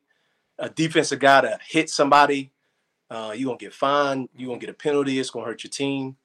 It's just, it's too much. Um, but obviously, they're still doing what they're doing uh, as the rules change. But I think they just got to stop it here, you know, at this point. when you look at the NFL this year, and I, I before we get into the Damar Hamlin thing, because I want to know your opinion on what you saw on Sunday night. Um, you look at the game, the NFL, because of the Damar Hamlin thing, they might be adding an eight seed. Maybe it brings in more revenue this year, and maybe the NFL, if it works out, hey, you know what? We're going to bring in an eighth wild card team. Why not? Because it's there's a lot of money involved with it. Uh, You're, you're talking about an extra 10, 15 million dollars with endorsements and and uh, the enterprise that it is as an organization. Commercials. But yeah, absolutely. So when you look at these teams, the Bills, obviously the Bengals, uh, the Jaguars that had a very good season, are you surprised that the game has transitioned the way it has with the the offensive style of the ball and in some of the defensive talent that we've seen come up over the last couple of years? Yeah, I'm not surprised at all. I mean, just like you said, it's a it's a business at the end of the day. These guys are running a business. So they gotta, you know, make money. It ain't really uh that's the that's the bottom line when you really think about it. the bottom line is the checks, is the money. So look at, it. I mean, if you really care about players, I mean, keep playing more games isn't going to benefit the guys from getting hurt. It's going to just increase another injury. And in the playoffs, guess what? Guys don't get paid the same amount of money. You ain't getting paid your salary. So now the owners are making way more money uh, revenue for the playoffs because they don't got to pay the players. Um, I didn't even know that. The same amount of money. Mm. Yeah, a lot of people don't know that. Um, so, but How I mean, when that- you how- when, how when you see when you see what happened to the the kid, I mean, it was like a it was just a routine tackle. Mhm. You know what I mean? I mean, it's nothing you can take away from the game. You know, for um, that to not happen. You know what I'm saying? So, but the safety of the players, obviously, adding extra games ain't going be beneficial. Well, I, I have a But question. for the playoffs, it's cool, I guess. You how do how do they how do they figure out who gets what in the playoffs if you're not getting the same salary? So how do they figure that out? Your Bro, your I- best player, Tom Brady. What does he make more money because he's Tom Brady? What, how does it Nah, how does it work? Every the playoffs is the playoffs. You getting you getting everybody getting the same amount. It's just like preseason. Tom Brady ain't getting the big check. Mhm.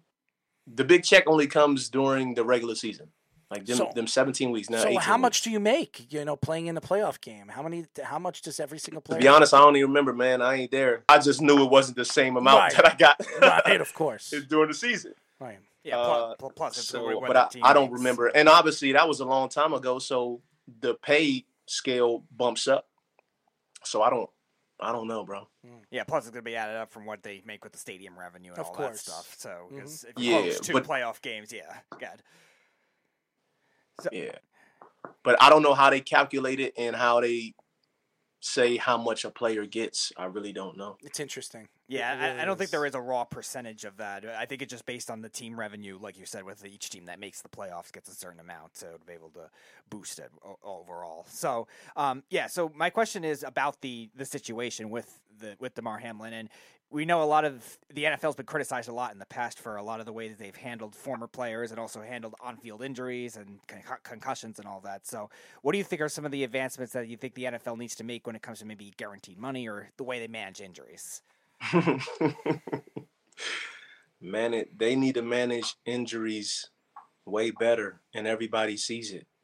And it's not just concussions; hmm. it's more. It's all. It's all the injuries, and then, you know, and this is just one incident again that you see, or even big incidents. There are smaller incidents that you may not even know uh, that occur. I don't know how they fix it. Obviously, you just got to take care. Like you just talked about, you just got to guarantee the money, pay 'em- I mean, do something. Something has to change uh, because uh, an injury, like you can, you're done. One thing about I had an injury right in 2004. I was on my rookie deal. I got hurt. Half of my salary was gone. Wow. What job do you know that you get hurt on and then you get half your money? Right. Not many. Not many. You you, getting right workers comp something gonna happen right? they're not taking less out of your check but that happened to me. Things like that. When you getting injured um, they just try to again push you to the side somehow some way or you know uh, give you less money right? Just think about guys coming back from injury. Sometimes they be like well is he gonna be the same player? We can't give him you know all this money now. So that's why guys fight to get more money. And so the money has to be distributed differently, and that lies with the NFL, the NFLPA, excuse me, the NFLPA. Our Players Association gotta be the one to fight for more money for us and fight for uh, getting disabilities and you know things uh, even after football, Mm. right? Because I mean, who knows if Hamlin gonna be able to play again? I mean, who knows? I, I So- probably I and, would it- and it's way more uh, Yeah. it's way more right mentally people are messed up physically they're messed up um and the nfl just got to do a better job of uh compensating guys any way that they can any and every way that they can I don't know if Damar Ham- Hamlin's ever going to play again. Remember, he stopped breathing for five or six minutes. So you're talking about no oxygen going to his brain. It could have affected certain body parts, limbs. You don't know if he's ever going to be 100% again. He is 24, so uh, he could recuperate a lot faster than maybe some of these older players, but something of that magnitude, he might never be the same again. And Right. I don't know if he'll ever want to play again after experiencing something like that. That's scary. Uh, one out of 250 million t- chance that that could happen, and it happened to him. So, and we've never seen anything like that. But we, we look at the game now, uh, and Leigh, you look at right now the AFC and NFC. Are you surprised that the AFC is just more dominant than the NFC this year? Over the last couple of years, it, it really has been dominant NFC and and weak AFC. But this year, it's really surprisingly the best division in the NFC has been the NFC East. Maybe because of the competition, maybe because of the, the NFC North isn't that good, the NFC South isn't that good, and the NFC West isn't that good. Are you surprised that the NFC has really taken a step back? Um, before I answer that, you said something previously, and I just wanted to say, just just matching with what I said and why I brought it up too was because Hamlin, I believe he's again he's on his rookie deal. Mhm. He was a six round pick. He probably has the same contract I had, and so he probably gets a split if you get hurt. But now, I mean, the season is pretty much over. So, um, but just think about if it happened like in the middle of the season. You know, he's hit on his contract. It said if you get hurt, you are getting half your money, which is like which is crazy. You get what I'm saying? So compensate them. And now you said the NFC Yes. East, Mhm. right? Uh am I surprised that the NFC East is what? The NFC is uh, the Oh. NFC East is really been dominant from the NFC.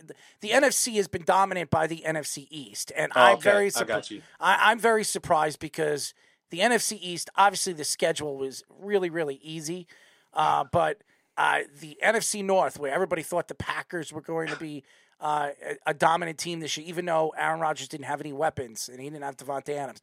The Vikings, everybody thought was going to be good. The Detroit Lions was moving up.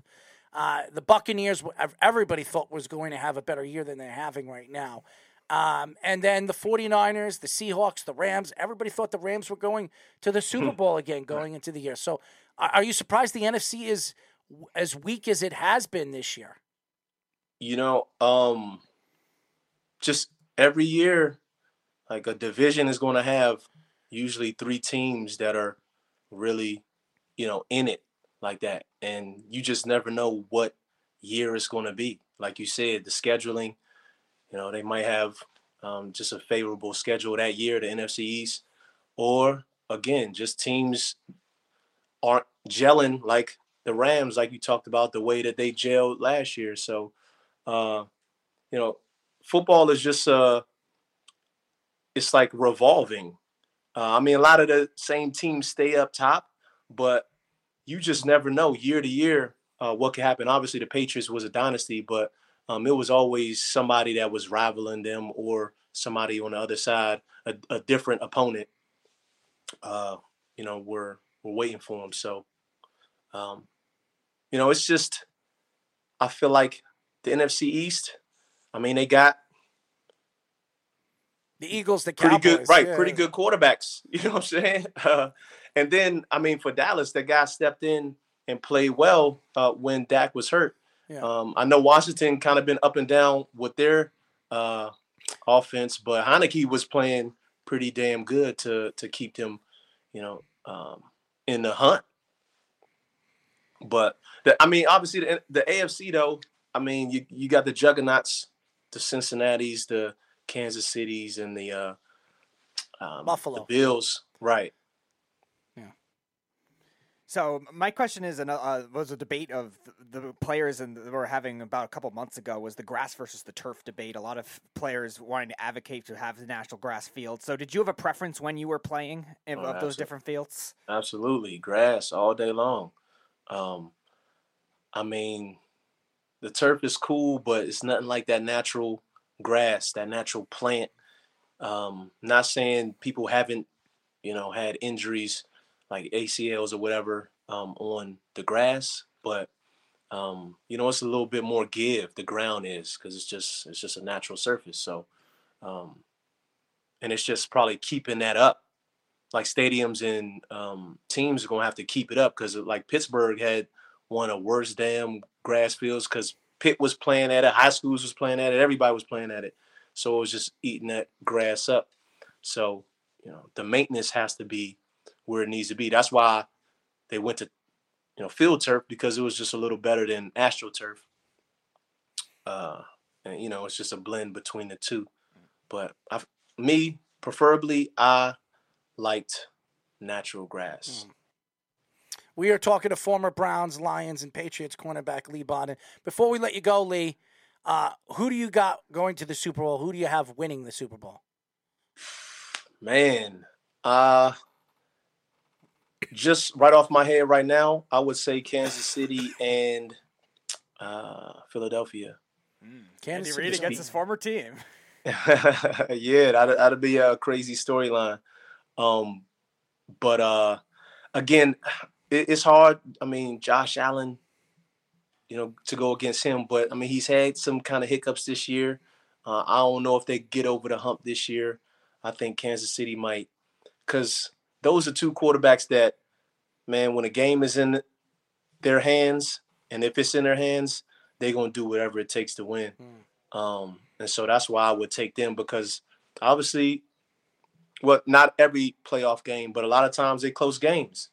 And right when you have those quarterbacks that you can't really game plan for, right? They're gonna pull something out of their hat. Um, those are the two quarterbacks that I feel like can do it the most. Hmm. I just want to mention too uh, before. Uh, uh, congratulations as well to your teammate, uh, your former teammate Joe Thomas, who's uh, one of the finalists for the Hall of Fame as well. And uh, I definitely think he should be a first ballot Hall of Famer for sure. Yeah, absolutely, man. his rookie year, 2007, I believe. Yep. That was my last year there in yep. Cleveland. Mm-hmm. Yeah, he was a hell of a player, man. A hell of a person too. He's in great. To be honest, man. he's a real good dude, man. Um, but shit, yeah, great player too. He's in yeah. great shape too. By the way, he he is in phenomenal shape for a guy that was playing at 305, 310 pounds. Is like now he's walking at 180 pounds. He's got an eight pack. Uh, I mean, this guy so, is uh, built like an ox, man. He really is. Yeah, so uh different lineman Logan Mankins. Yeah. He was real he was big, right? Somebody showed me a college video of him like dunking something crazy. So think about it. I mean, they were probably just tall, bigger athletes that cuz me I, I, feel like offensive linemen are like the offensive cornerbacks mm-hmm. kind of. Think cuz they going backwards, right? They got to kind of, you know, uh defend, right? mm-hmm. the quarterback, right? Mm-hmm. So nobody gets to the quarterback. So they got to defend and do it backwards. So they got to be pretty good athletes. And Joe Thomas was a pretty good athlete. That's yeah. why all these offensive linemen are like from like the sticks. They're from right. Oregon, Arkansas. They're wrestlers. I, have heard so many stories. Now they have the Hawaiian guys now. Uh, right. Uh, from Hawaii. And they, they just start eating a lot. Yes. and then, but they still athletic. Honestly, a whole offensive line should be built from sumo wrestlers. That's what they should.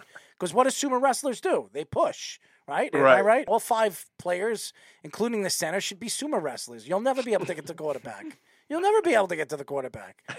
No lie, man. You got to be good going backwards though, so you got to still be a special are, type of person, man. Look at those guys. You know, They're special type pounds. of athlete. Just because you big and agile, you can go forward. Some people can't be big and agile, or just agile and going backwards. Maybe, yeah, maybe, maybe so. in Errol's parallel uh, sumo wrestler football universe, you'd be blitzing more often than covering, and then the defensive lineman would drop back. But here, Leigh Bodden, uh, Leigh, how how tall are you? Five ten. Six nah, foot? Six one. Six one. Okay, you're six one and about let's say 205 pounds, right? Uh, I used to play at 195. 195. Okay, yeah. and you have a sumo wrestler, uh, and they're all five five sumo wrestlers that are about four, almost 400 pounds, very athletic. You've seen those sumo wrestlers, and they'll push forward. How the hell are you getting to the quarterback? No, because you got moves, bro. Right. You got moves. You got spin moves. You got you know, uh, rip throughs, all that. You know what I'm saying? Like you can get past those guys. It ain't like, you know, they're going to go 100% just blocking you. You know what I'm saying? Yeah. Because listen, their advantage is that. My advantage is going to be right? The quickness, right? The lateral quickness Mm. and the speed and the hands and um the juke. You know what I mean? So you're gonna be able to you're gonna find somebody Right. that's gonna be able to rival them. You know what I mean? So it's just that's just the nature of life, man. It's the nature of ath- uh, athletic sports and Right. and the way sports i- is, has changed. And you look at football, you look at hockey, baseball, even basketball. These kids are more athletic when they come out of high school now and college uh, than they were. But I, I thought, you know, and I'll go back to it. The '90s, you know, with the '90s game when it comes to basketball and hockey, it was so much better than it is today. Not because of the, the not because of the, the speed that it you know the game is played, but really the talent that you know, you saw in, in those times. The Wayne Gretzky's, the Mario Lemieux, the Brett Hulls, and all that, and even in the '90s with the quarterbacks.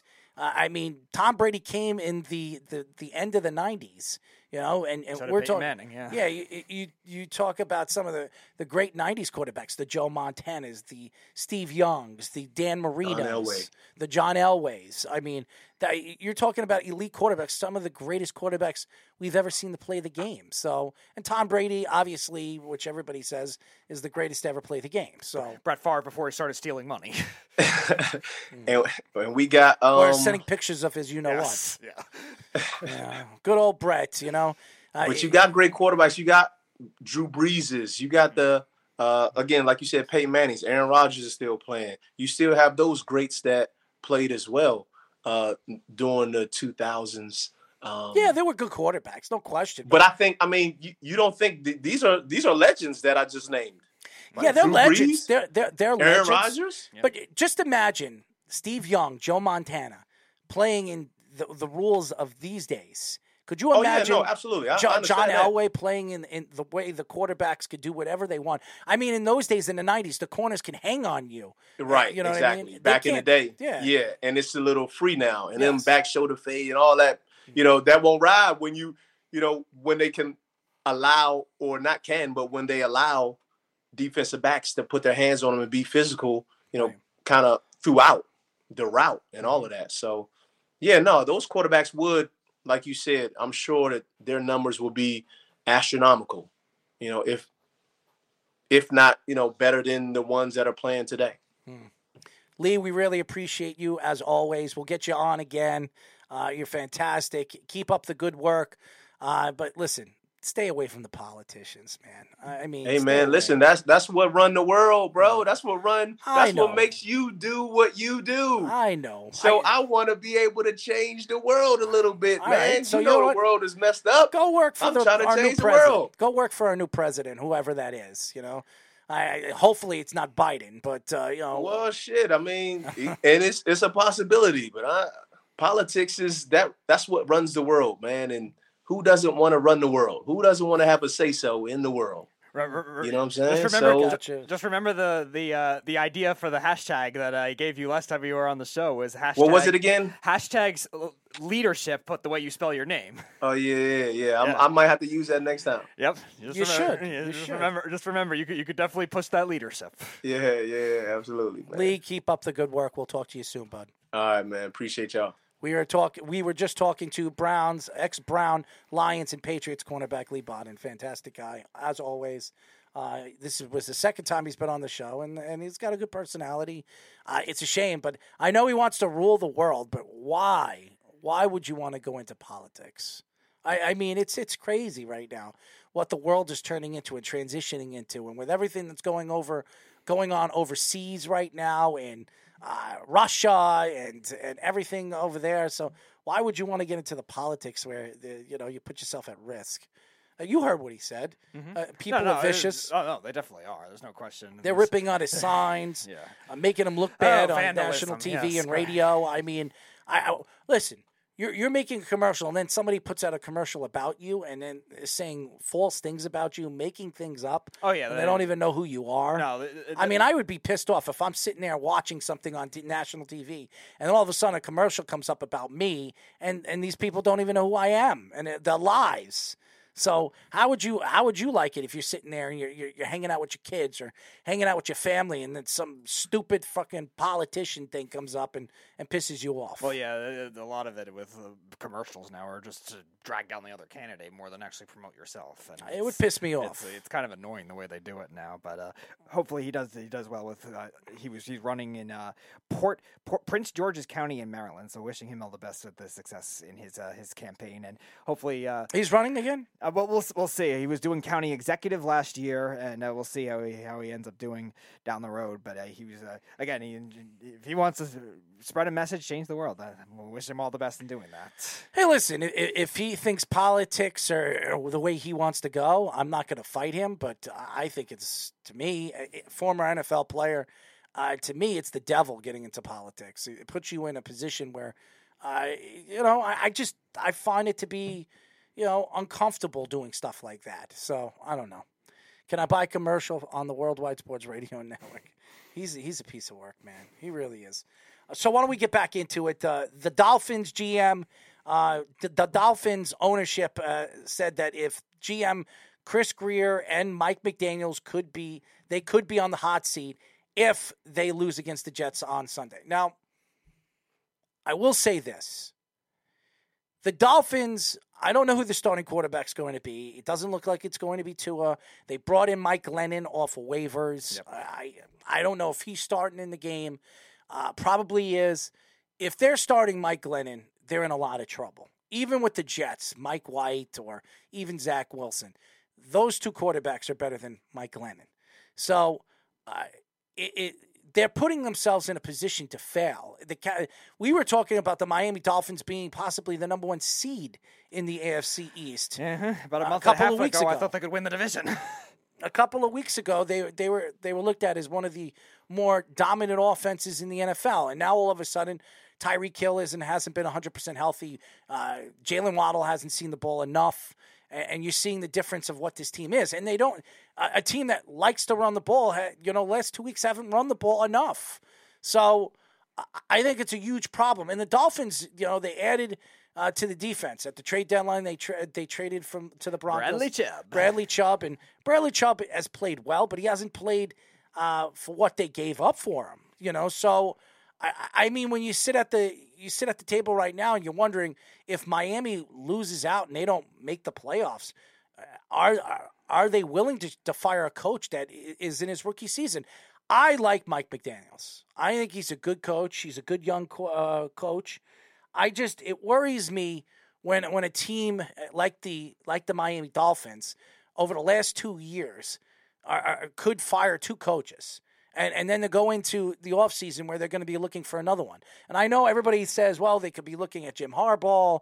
They could look at, you know, maybe uh, um, uh, one of these other coaches get fired, one of the top elite coaches, maybe um, a Sean Payton Right. uh, of, of some Who kind they tried to tamper for already. you know so I- i don't know where um, the dolphins are going to go in the offseason i think they should give mike mcdaniels at least another year Yeah, and, sure.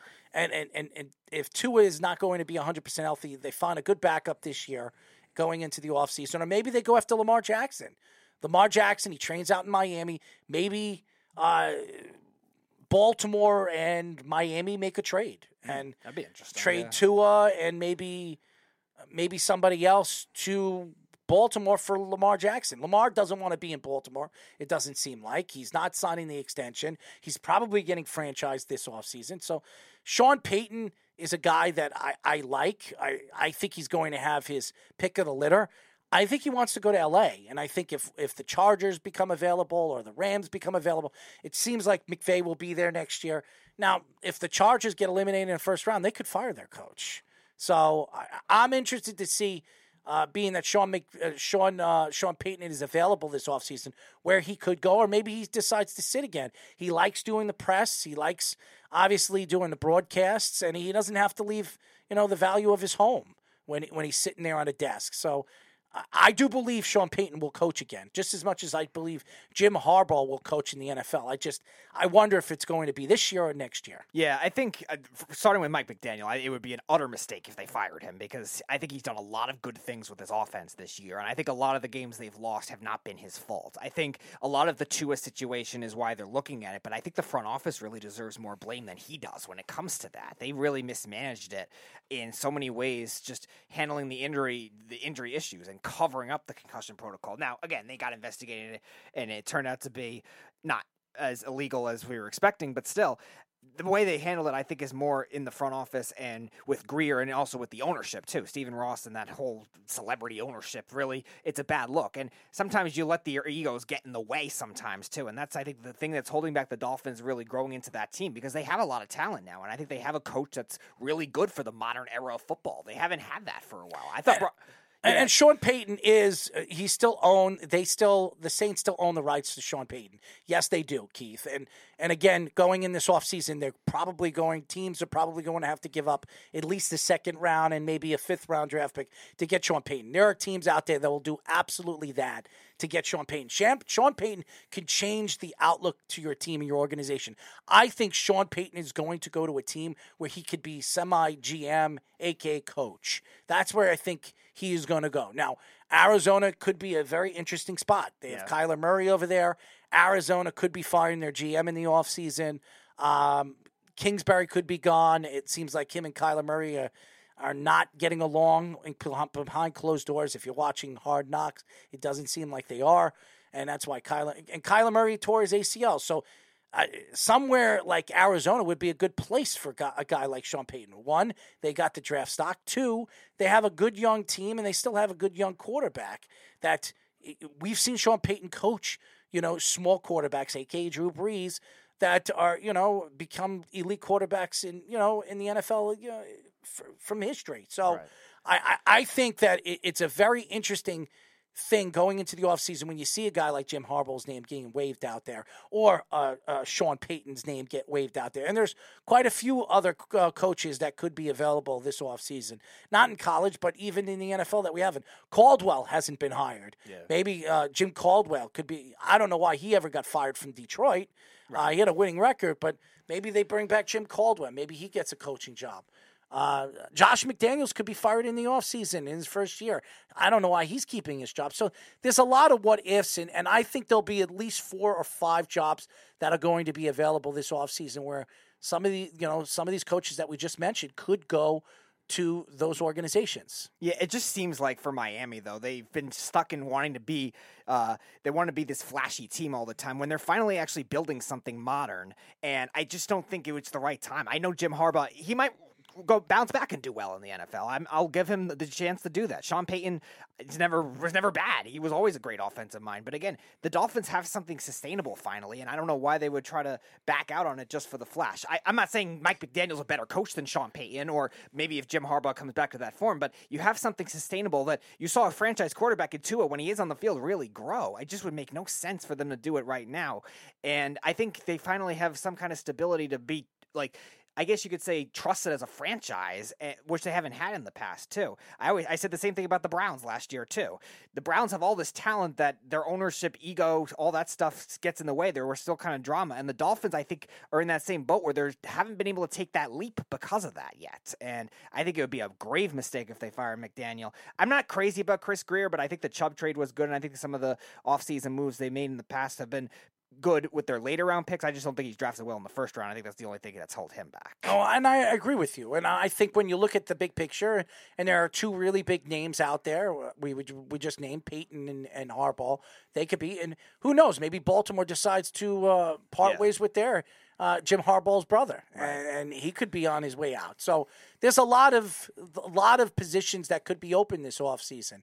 And we heard San Francisco's defensive coordinator could be one of the lead guys to uh, what's his name again? I'm sorry, play for the Patriots. Um, the defensive coordinator for the San Francisco the, DeMeco Ryans. DeMeco Ryans could be the hottest player. Yeah. I mean, highest hottest coach available going into the offseason. It's not Jim Harbaugh. It's not Sean Payton. It's DeMeco Ryans because of what he's done with the San Francisco 49ers defense. So, mm-hmm. um, so it'll be an interesting offseason. And if and whenever uh, one of these uh, positions open up, it'll be interesting because we we already know Arizona positions it's going to be open. Yeah. the Saints position uh, Should be, could yeah. Mm-hmm. could be open too. Uh, Atlanta's position could be open as well. Right. I mean, there could be quite a few coaches. Uh, I, I'll tell you this: the Texans are definitely going to be looking for a new coach this offseason. Yeah. So uh, hiring what's his name again? Lovie Smith, Smith. He he was only for a one or two year situation. I- Right, I, I do feel believe, bad for him, yeah. I, I think they're I, I think they're going to move on from Lovie Smith. So there's there's going to be positions opened this this offseason in the NFL, and it's going to be very interesting because when, I- when I hear that the Jets could part ways with Robert Saleh because he's not getting along with Woody Johnson, I I, I just don't see that happening. I really don't. But that's got the same thing with the Dolphins. Like, at what point do you realize if you're an owner, you can't let your But ego take over? We've seen the Dolphins do this before, I so it's not. We haven't seen the Jets do this. They, they hire a coach in one year and they fire him. no, no, not like that. But we- we've definitely seen Woody Johnson and and Chris Johnson try to have their egos on the team. Todd though. Bowles got fired after three years. Three years, yeah, right. But again, uh, that's what I'm saying with a lot of these ownerships. Same thing I think with the Raiders too. Like the Raiders, their interim coach that got into the playoffs last year should at least get another chance. No, they bring in Josh McDaniels. It's one thing if you they brought in Sean Payton or they brought in Bieniemy or something like that. No, they tried Josh McDaniels. There is retread. no way. It doesn't seem like anybody's going to hire Eric Bieniemy. No, I know that. and It's, It's, crazy. It, it really is crazy. Maybe he doesn't interview right, but the guy is a mastermind when it comes to offense and stability. When you look at Kansas City stability offensively, yes, they have Patrick Mahomes and Travis Kelce and some of the weapons they've had over the years, but you look at who they are as an organization and, and what Bieniemy has done offensively with Andy Reid's offense in the last three or four years has been remarkable because we've seen the other offensive coordinators that have uh, eventually left Kansas City and, and received jobs, aka Chicago and all different places. It, they failed as NFL coaches. Uh, and, and we've seen this. You know, the trees of some of these coaches, they fail. Bill Belichick's tree has been horrible over the years. Bill Parcells obviously was probably the best tree we've ever seen. Bill, Be- I mean not Bill, Bill Parcells. You had Bill Belichick, you had uh, Peyton, you had uh, Tom Coughlin, you had all these guys, and now the new tree that everybody keeps talking about is the Kyle Shanahan tree because you have Sean McVay, McDaniel's, O'Connell, all these guys. Uh, you know, obviously Robert Saleh. They're all coming from that tree of coaches that from from that particular organization. So uh, it, it's interesting. It really is. Uh, Keith also says that the play calling for Miami the past few weeks has been terrible, and I would give Yes. the Miami coaches another year. I absolutely would too. I, I again, it just wouldn't be surprising considering how their ownership is, especially since there's a lot of celebrities in that front office for them to be able to do that. If because somebody flashy is there, we already saw them try to tamper for Sean Payton and Tom Brady as it was. So it wouldn't be surprised if they tried again with that, if that if that's the approach they're going, and if that's the case, McDaniel should get a job somewhere else. I think he did a, a very well enough job to be able to do that. Maybe he goes to one of the teams that has another vacancy too, like in Arizona. He'd go back to the Rams, Maybe, or- that's where yeah. that's where he would go. He'd go to the Rams. He'll go to uh, Kyle Shanahan, or he'll he'll go back to one of those organizations. I don't know if he'll he'll get a job right away, especially if he gets fired in one year. maybe not. I think he should, but maybe yeah, maybe not. But even so, like that, that's gonna leave a, it's just gonna leave a bad look on the Dolphins, uh, where players are not might not want to stay there either. I know Tyreek Hill wanted to be traded there, but again, that doesn't mean he's gonna instantly say, "All right, can I trust this team to be able to build?" Because again, you look at a case of they were eight and three this year, and and then everything falling apart with the whole Tua thing, and I think that's more on the ownership and the front office stuff than it is with the coaching. The one place that I think is definitely going to fire their coach is Arizona. I, I believe Cliff Kingsbury will be fired in the offseason after getting an extension going into the offseason. Him and Kyler Murray got an extension, and they just laid up a lousy goose egg this year. And I, I think he's lost the locker room. And that, that was the interesting thought on why they why Arizona decided to give him the extension. I just it didn't make any sense.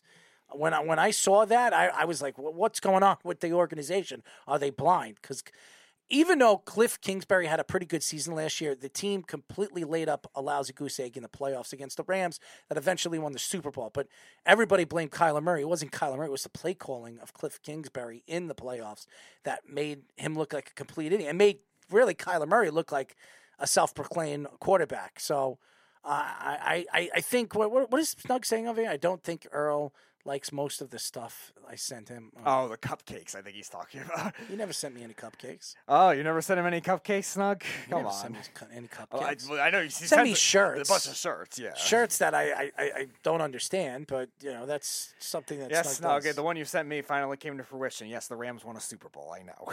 Why he sent you a shirt? He sent me the one because I, my first year there, I I was making fun of the Rams that year because I didn't think they were that good. I thought they were kind of fraudulent, and they made the playoffs. And he, that was the one he sent her, uh, me. He sent one to you, and he sent one to Matty Caps. That all at the same time. And that, yeah, that was mine. Um, also, uh, David Scheinman uh, commenting a couple of times about the Jets too. Uh, Woody Johnson has to stop hiring these rookie head coaches. Uh, where are the Jets going if they lose? Well, they're already they're already out. Unless Well, they they're did the not. 18 they're playoff. not out. They're not if there's an out, eight they're- seed, Yeah. there. If Pittsburgh loses and the Patriots lose, the the Jets make it. You know, if they beat Miami, so there's no. If this eight seed actually goes into fruition in the next couple of days, within the next 24 hours, it could absolutely change. The outlook of the playoffs with the Jets uh, could change. I- don't think. I don't want to see the Jets make the playoffs as an eight seed. I don't. I'd rather see them go into the offseason, figure things out, and and then obviously go go into the draft and, and find either find their quarterback or bring in a veteran quarterback and keep Zach Wilson on the bench and let him develop. That's what I think the Jets need to do in the offseason. I think this team is good enough. I think this team could compete next year uh, if they're 100% healthy. But um, the Kingsbury thing is, is an interesting thing. And if anybody has watched the Hard Knocks uh, with the Arizona Cardinals, you could tell that Kingsbury has lost locker room. As a matter of fact, he's lost some of his coaches. He's, he's fired two of his coaches from his roster this year. One that uh, he had to he had to tell Hard Knocks to not actually post up some of the stuff that they got on video of one of the coaches that they fired after, you know, I think in New Mexico, and then they he fired another coach uh, from his roster uh, at the end of the season. So I think Kingsbury's on his way out. I've heard he's lost uh, the respect uh, from the, the players, and Kyler Murray and him weren't seeing eye to eye in the offense. And Kyler Murray is, I think, I like Kyler Murray. I really do. I think he's a talented player. The one thing that bothers me about Kyler Murray right now is he all season long when he was talking and he's speaking to the press, he was talking in a third person. He thought he was bigger than the team. And when you have a player like that that's bigger than the team, why would the players want to play for him? And and that that has a lot to do with coaching. If Kingsbury actually standing, you know, stood up for you know the offensive line or or the wide receivers on this team, maybe Kyler Kyler Kingsbury would have a little bit more respect for the players that are around him. I just don't think Kyler Murray does. And, and and that's a big problem. And going into the offseason, if the players don't like him, and, and, and I'll say this about Russell West, uh, Russell Wilson. Russell Wilson had a bad year. It was a bad year for Russell Wilson. A lot of people say it was one of the worst trades in NFL history. I mean, when you look at the numbers that Russell Wilson put up this year, the one reason why I think that wasn't that bad of a trade is because we've seen quarterbacks go into a new position and a new place, and with maybe with the bad coach or the bad offensive line or some of the bad players around them, it didn't work. It didn't. They didn't see eye to eye. I think in the offseason, if the Broncos bring in the right coach and the right offensive coordinator, I think Russell Wilson will be back to where he was with the Seattle Seahawks. He's too good of a player. This guy was an elite quarterback for like seven, eight years. You're, you're talking about every year he was runner up or, you know, second runner up for the MVP. He, as a matter of fact, two years ago he should have won the MVP. So, um, I, I think Russell Westbrook does. Russell Wilson doesn't get enough credit when he was playing for Seattle because of the defense and, and how good the Legion of Boom was. But when uh, the Legion of Boom was there, and and some of the defensive players that they had Right. over there. Uh, Keith has a question. Uh, do you think you uh, do you and Speedy still think the Bears have a better future than the Lions? Who No. when I thought they were, I Mm. thought they were going to be one and five and still going to be good. You both told me I was wrong, but the that, that the Lions suck. I'm not going to let that go. Well, yeah, uh, that's, we'll take the L. I'll take the L on that one. I don't know about Errol, but uh, No, I'll take the I'll take the L on that. I, I I still think Chicago. They have a a lot of draft stock. They do, and they're going to have a high draft pick this year. They're going to have to decide what they're doing with, with Justin Fields. Um, do they move Justin Fields in the offseason? I don't see that happening, and I also don't think they draft a quarterback. I think they need a d- defensive lineman if Yeah. if Anderson is there or Jalen Carter or yeah, J- Jalen Carter is there, wherever they're drafting at three or four or five. I, I they need to, to help out after losing Roquan Smith in a trade uh, with the Baltimore Ravens. So, and they get they get they got nothing for Roquan Smith. Roquan Smith is one of the top five linebackers in the league, and I think they Yeah, two and a five. Yeah, two and a five for one of the better linebackers in the league. And he's young. He's 25 years old. Yeah. So it didn't make any sense. So they, they practically, the Baltimore Ravens practically robbed Roquan Smith from the Chicago Bears. But the Chicago Bears, they have a significant amount of draft stock this year. And I think they can, i- if they do what the Jets did this past year in the draft, um, now obviously everything's got to fall together for them. Yeah. Um, they can go into the season with uh, a pretty good young team, but they got to decide if Justin Fields is the guy. Yeah, and they also have to do better at drafting offensive players in general. They've had that issue throughout their franchise. They can't find a wide receiver. They can't find receivers or offensive linemen very well. Now, Teven Jenkins, who they drafted in the second round last year, has started to improve, but he's mostly been hurt. And beyond that, their offensive line has been really, really bad. And that's a big reason that Justin Fields has had a lot of trouble developing in himself too, because he's getting hit a lot. And since he came into the league, since he since he first started that week, because he didn't start at the, at the start of the season last year, he's been hit the most of any quarterback in the league. So that's a big problem the Bears are going to have to address. They're good at developing running backs. They're all right with tight ends. And that's why I didn't understand the Jet fans when when Mike White went over there to Chicago and, and put up all those numbers in Chicago. The Chicago Bears defense is horrible, one of the worst in the league. Yeah. And and if you look at all the other games that Mike White played, his numbers weren't that good. Now, No. I know a lot of the Jet fans would rather Mike White because his his throwing arm and everything like that, he he's, his release point is faster than Zach Wilson. But if you look at both Zach Wilson and, and Mike White, I think Zach Wilson was more successful this year in certain aspects of his game than Mike White was. So, and, and Zach Wilson, when he was in the red zone, played better in the red zone than Mike White did. So, uh, I, I know Jet fans want to believe that Mike White's the answer going into the offseason. I finally have uh, Eric Martini Hey.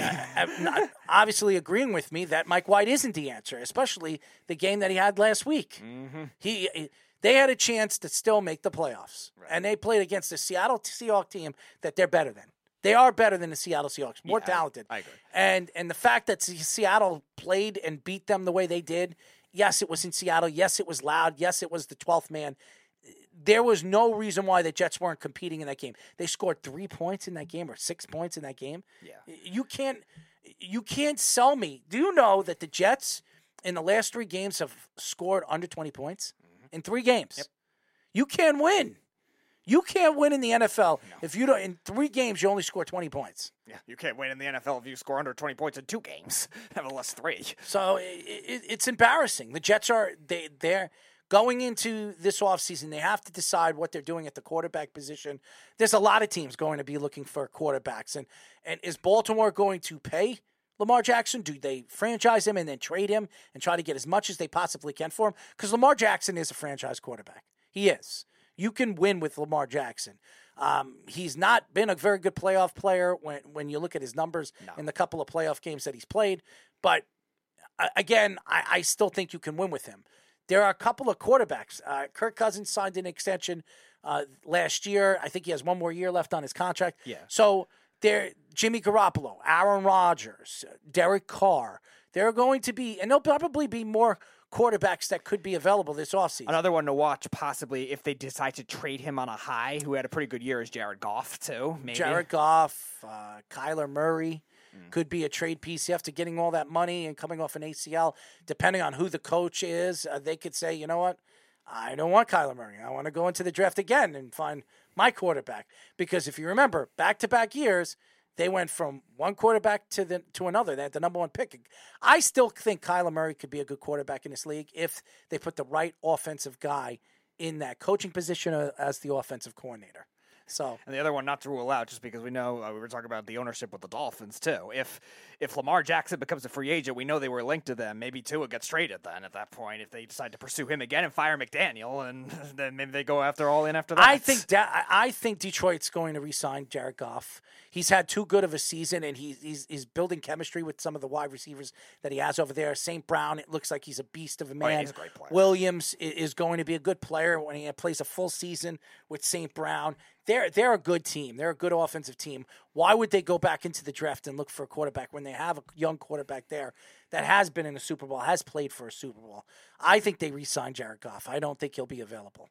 I I. I, I only say that if they're going to like trade him on a high, if there's a really good offer. They're not there. trading him. Why would you trade a quarterback? You finally found a franchise quarterback. Now, Matthew Stafford was a franchise quarterback. Matthew Stafford's probably going to retire this offseason. He has a spine injury. It's a significant spine injury. And now I'm I'm hearing that he he might walk away from the game. And that's why the Rams might decide to bring back Baker Mayfield and w- with the team and they have no draft stock i i for for the next 2 or 3 years. So they're they're really putting all their eggs in their baskets with for Aaron Donald, who didn't even want to come back this offseason. They gave him hundred million dollars. I think that was a big mistake by them. And then obviously uh, with uh, Ramsey, Jalen Ramsey's fallen off. You're, you're, we were ta- we were arguing last year or two years ago that Jalen Ramsey was the best corner in the NFL. We were arguing him and Howard. Honestly, both those guys fell off. Howard from Miami and Jalen Ramsey. They're not even elite anymore. No, you have they're, rookies. They're both kind of top, but they're probably like 11 through 20 now at that at this point. The way they've played this year. you you look at where some of these teams are, and they're they're in cap hell. I, I mean, the Cowboys are still in cap hell. Hmm. they're still in cap hell. Yeah, the Saints are going to be too, and so are the Browns. The Saints yeah. are in cap hell. The Browns are in cap hell. I mean, you go up and down, and uh, all the rosters. Arizona is going to be in cap hell. Yeah. Uh, Green Bay, unless they trade Aaron Green Bay's Rodgers. a bad cap hell. Yeah. Yeah, I mean, there's a lot of teams. The Patriots are going to have a lot of money this offseason. Yep. They'll they'll be able to go out there and get whoever they want, who become whoever becomes available. If they want a quarterback that's sitting there, Derek Carr or something like that, they could bring Derek Carr in. Derek, Derek Carr and Josh McDaniels for the Patriots. No, D- Josh McDaniels. no, I know it's a joke. I know he can't get fired. So I, I think if there's any possibility Aaron Rodgers goes anywhere, it's Las Vegas. It makes a lot of sense. Um, first of all, Davante Adams is there, uh, and we, we and it's sad because Derek Carr. The reason why Davante Adams left Green Bay was to play with Derek Carr. Now Derek Carr gets sit for the last two games, and he's on his way out. So if I was Davante Adams, I'm probably smacking myself in the head, wondering why I didn't stay in J- Green Bay. Green Bay's going possibly going into the playoffs this year again, and uh, with Davante Adams, they would have even a much better record. You're talking about they probably win 12, 13 games this year Yeah, if Davante Adams is on that roster, and they drafted Christian uh, Watson, who looks like he's going to be a player. You you you finally have your second wide receiver, the guy that you've been looking for to give you this open up the field and and give separation instead of Davante Adams, and Davante Adams goes over there uh, to uh, Las Vegas. So i- i- it's it's all about the money, absolutely, Keith. And uh, the question is, the Giants are going to have money this offseason. They they could look for a wide receiver. There's a couple of good wide receivers that could be available this offseason if they don't get franchised. So uh, it could go either way. But uh, the coaching disputes for some of these teams, there's definitely going to be openings this offseason. And and and like I said, this is probably the biggest offseason when it comes to uh, free agent quarterbacks, franchise quarterbacks that are going to be available because there there are going to be at least four or five guys that you can say are somewhat franchise quarterbacks. Jimmy Garoppolo, he was a franchise quarterback. Can he be a franchise? quarterback? I think you can win with Jimmy. Derek Carr was a franchise quarterback. Aaron Rodgers is a franchise quarterback. If I look in look at some of these quarterbacks, um, Brady, if he doesn't retire, Brady, they're saying that he if he if he does come back, he's not playing for the Buccaneers. I, I saw a rumor too. I don't know how legitimate it is. Tom Brady and Sean Payton back on the Saints is a possibility. I don't know how big it is. The Saints need to purge a lot of money. Why would Sean work. Payton go back to the I, Saints? I don't know. I, I heard it, it was an intriguing thing. I, I don't think he ever disliked the Saints, so I, I, I wouldn't be surprised. You're right. I think that he's more leaning towards uh, a Western team like Arizona or the, one of the LA teams, maybe. But but I did hear that as a possibility because Sean Payton does want to coach Tom Brady, and that was what the whole Dolphins rumor was last year, and why they were tampering for him. So it's definitely a possibility if that's what Brady wants to do. I don't know if Bra- that's what Brady wants to do either, but I don't Carlson Wentz is going to be available this offseason again. I mean, that guy is has been thrown around like a waste Yeah. paper basket. And I, I, it's a shame because I think I still think Carson Wentz is a, he's a decent quarterback in the league. I just I just think if it maybe his personality or he doesn't get along with people on his roster or I, I I've just heard so many stories on when he was in Indianapolis. The reason why he didn't come back to Indianapolis, which I as you could see, Indianapolis made a big mistake. Bringing in Matt Well, yeah, Ryan. They should have kept Carson Wentz. I think Carson Wentz was the better option, but they brought in Matt Ryan at the end of his career, and you saw how bad they were this year. And it, there's a lot of injury problems as well. But when and I, listen, when he says, uh, Carlson, Snug says Carson Wentz is head case, and um, Keith says Wentz blows. I don't think Wentz blows. If you look at Wentz's numbers over the last couple of years, even with um, Indianapolis, and I, I'm looking right now at Carson Wentz's numbers. Carson Wentz is a pretty good quarterback.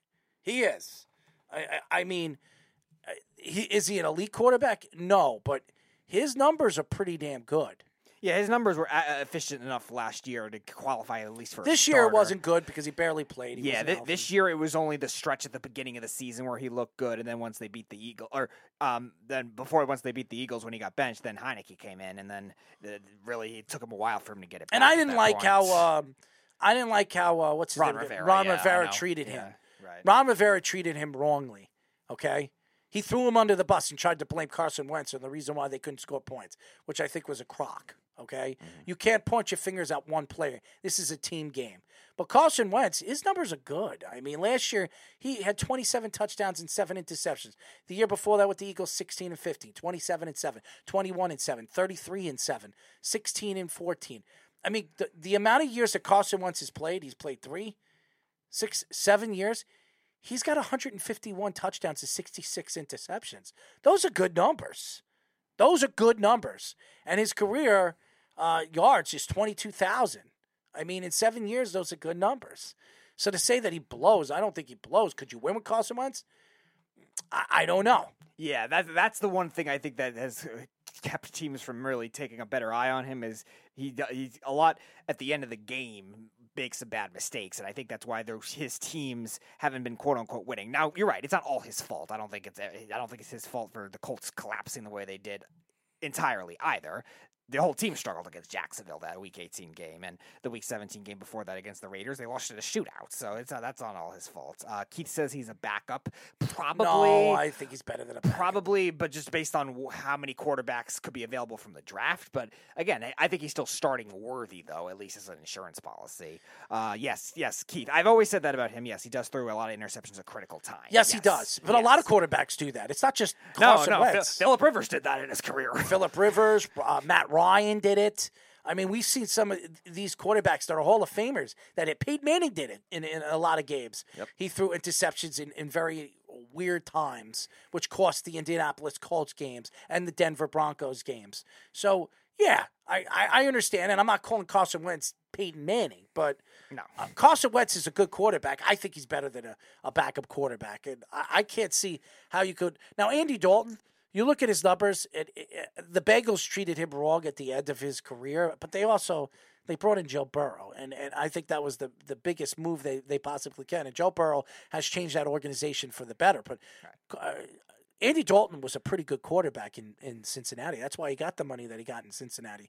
Now he's he's he's been a journeyman, but and that's the problem with these quarterbacks. If you're only good at one thing, it's not going to work in the NFL anymore. You need to be good at many different things if you're going to stay in the NFL and you're going to be considered an elite quarterback. Mm-hmm. it's a So young quarterback league, so it's going to be a lot. Of, it's a lot of harder for these veteran quarterbacks to get on a sustainable, I guess, situation, and that's your- what you've seen definitely. With I like Carson Carson Wentz, and if you put him in the right position with the right coach, you can win with Carson Wentz. Carson Wentz almost won an MVP before he, he tore his ACL, MCL in, in Philadelphia. Yeah, and that, I think that's and then the they won the Super Bowl that year. lot. Yeah, because he was supposed to be not necessarily like a, a freak runner like uh, like Lamar Jackson or Kyler Murray, but he was supposed to be able to throw on the run well and extend plays, and that was one of the things since the injuries that has hurt him, and he's developed more into a pocket quarterback, which I think has still hindered him a little bit in terms of taking the step he was supposed to in his development. Yes, Keith, he does have a lot of talent. No, nobody is un, nobody's disputing Wentz's talent, and he also says I like Dalton. Yeah, Dalton's a backup at this point though in his career. Now he is, and, but th- there are team there are teams out there, aka the Jets, that can bring Andy Dalton in next year to be your starting quarterback, and you can win with Andy Dalton with the players that they have on this roster. You could. Now, I, I know a lot of people wanted to throw, uh, you know, Zach Wilson under the bus, but I was also looking at numbers that the in the last three or four weeks, none of the wide receivers were getting open. I mean, the numbers the numbers show that the Jets wide receivers were just not getting open. Mm-hmm. So if they're not getting open, how do you expect the quarterback to get you the ball? So I'm And just saying. I mentioned that on the weekend crunch too. Besides the running game being the worst thing in a while for the Jets too, the other inconsistency was the number two receiver position. Ever since Breece Hall got hurt, they were not the same. No, team. I know that, but it, but even the number two wide receiver position too, like they have flashes here and there. Like Corey Davis played well against the Vikings, Elijah Moore played well against the Bears. I mean, that's look, really what, look what Walker did to the Jets. He completely, you know, uh, cut them apart, cut the Jets' offensive, I mean, defensive line apart when they played in Seattle. He was uh, all over the place. Now, if if Breece Hall played in that game, that game probably the last three games could have been different. Maybe the Jets win two out of the three because you could you can dominate the line of scrimmage, and that's what they did. Breece Hall dominated the line of scrimmage, and losing Alijah Vera-Tucker really hurt them too. yeah, especially on Seattle because they can't stop the run. Before we get into our picks, SNY Ian Begley believes the Knicks could be in the market to trade for Zach LaVine. This could be a good move for the, the Knicks. The Knicks are looking for a star. Zach LaVine is a star. Uh, him going to Chicago, New York is is not a big jump uh, in my eyes because they're two big basketball cities.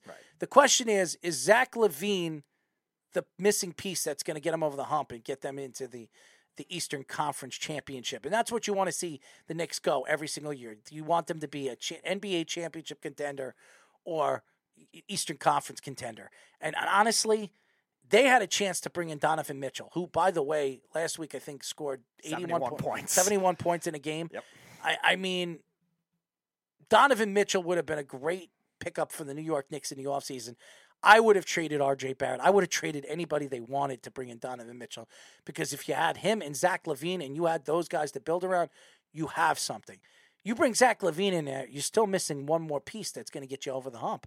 And we've seen Zach LaVine play with better players and good players in Chicago. It never worked. Maybe he's not a team player. Remember, he was drafted by the Timberwolves. He played with uh, Karl-Anthony Towns and Wiggins, and yeah. Wiggins. I mean, that was a pretty good team too, but they never got over the hump. Maybe because of stubbornness, maybe because of talent.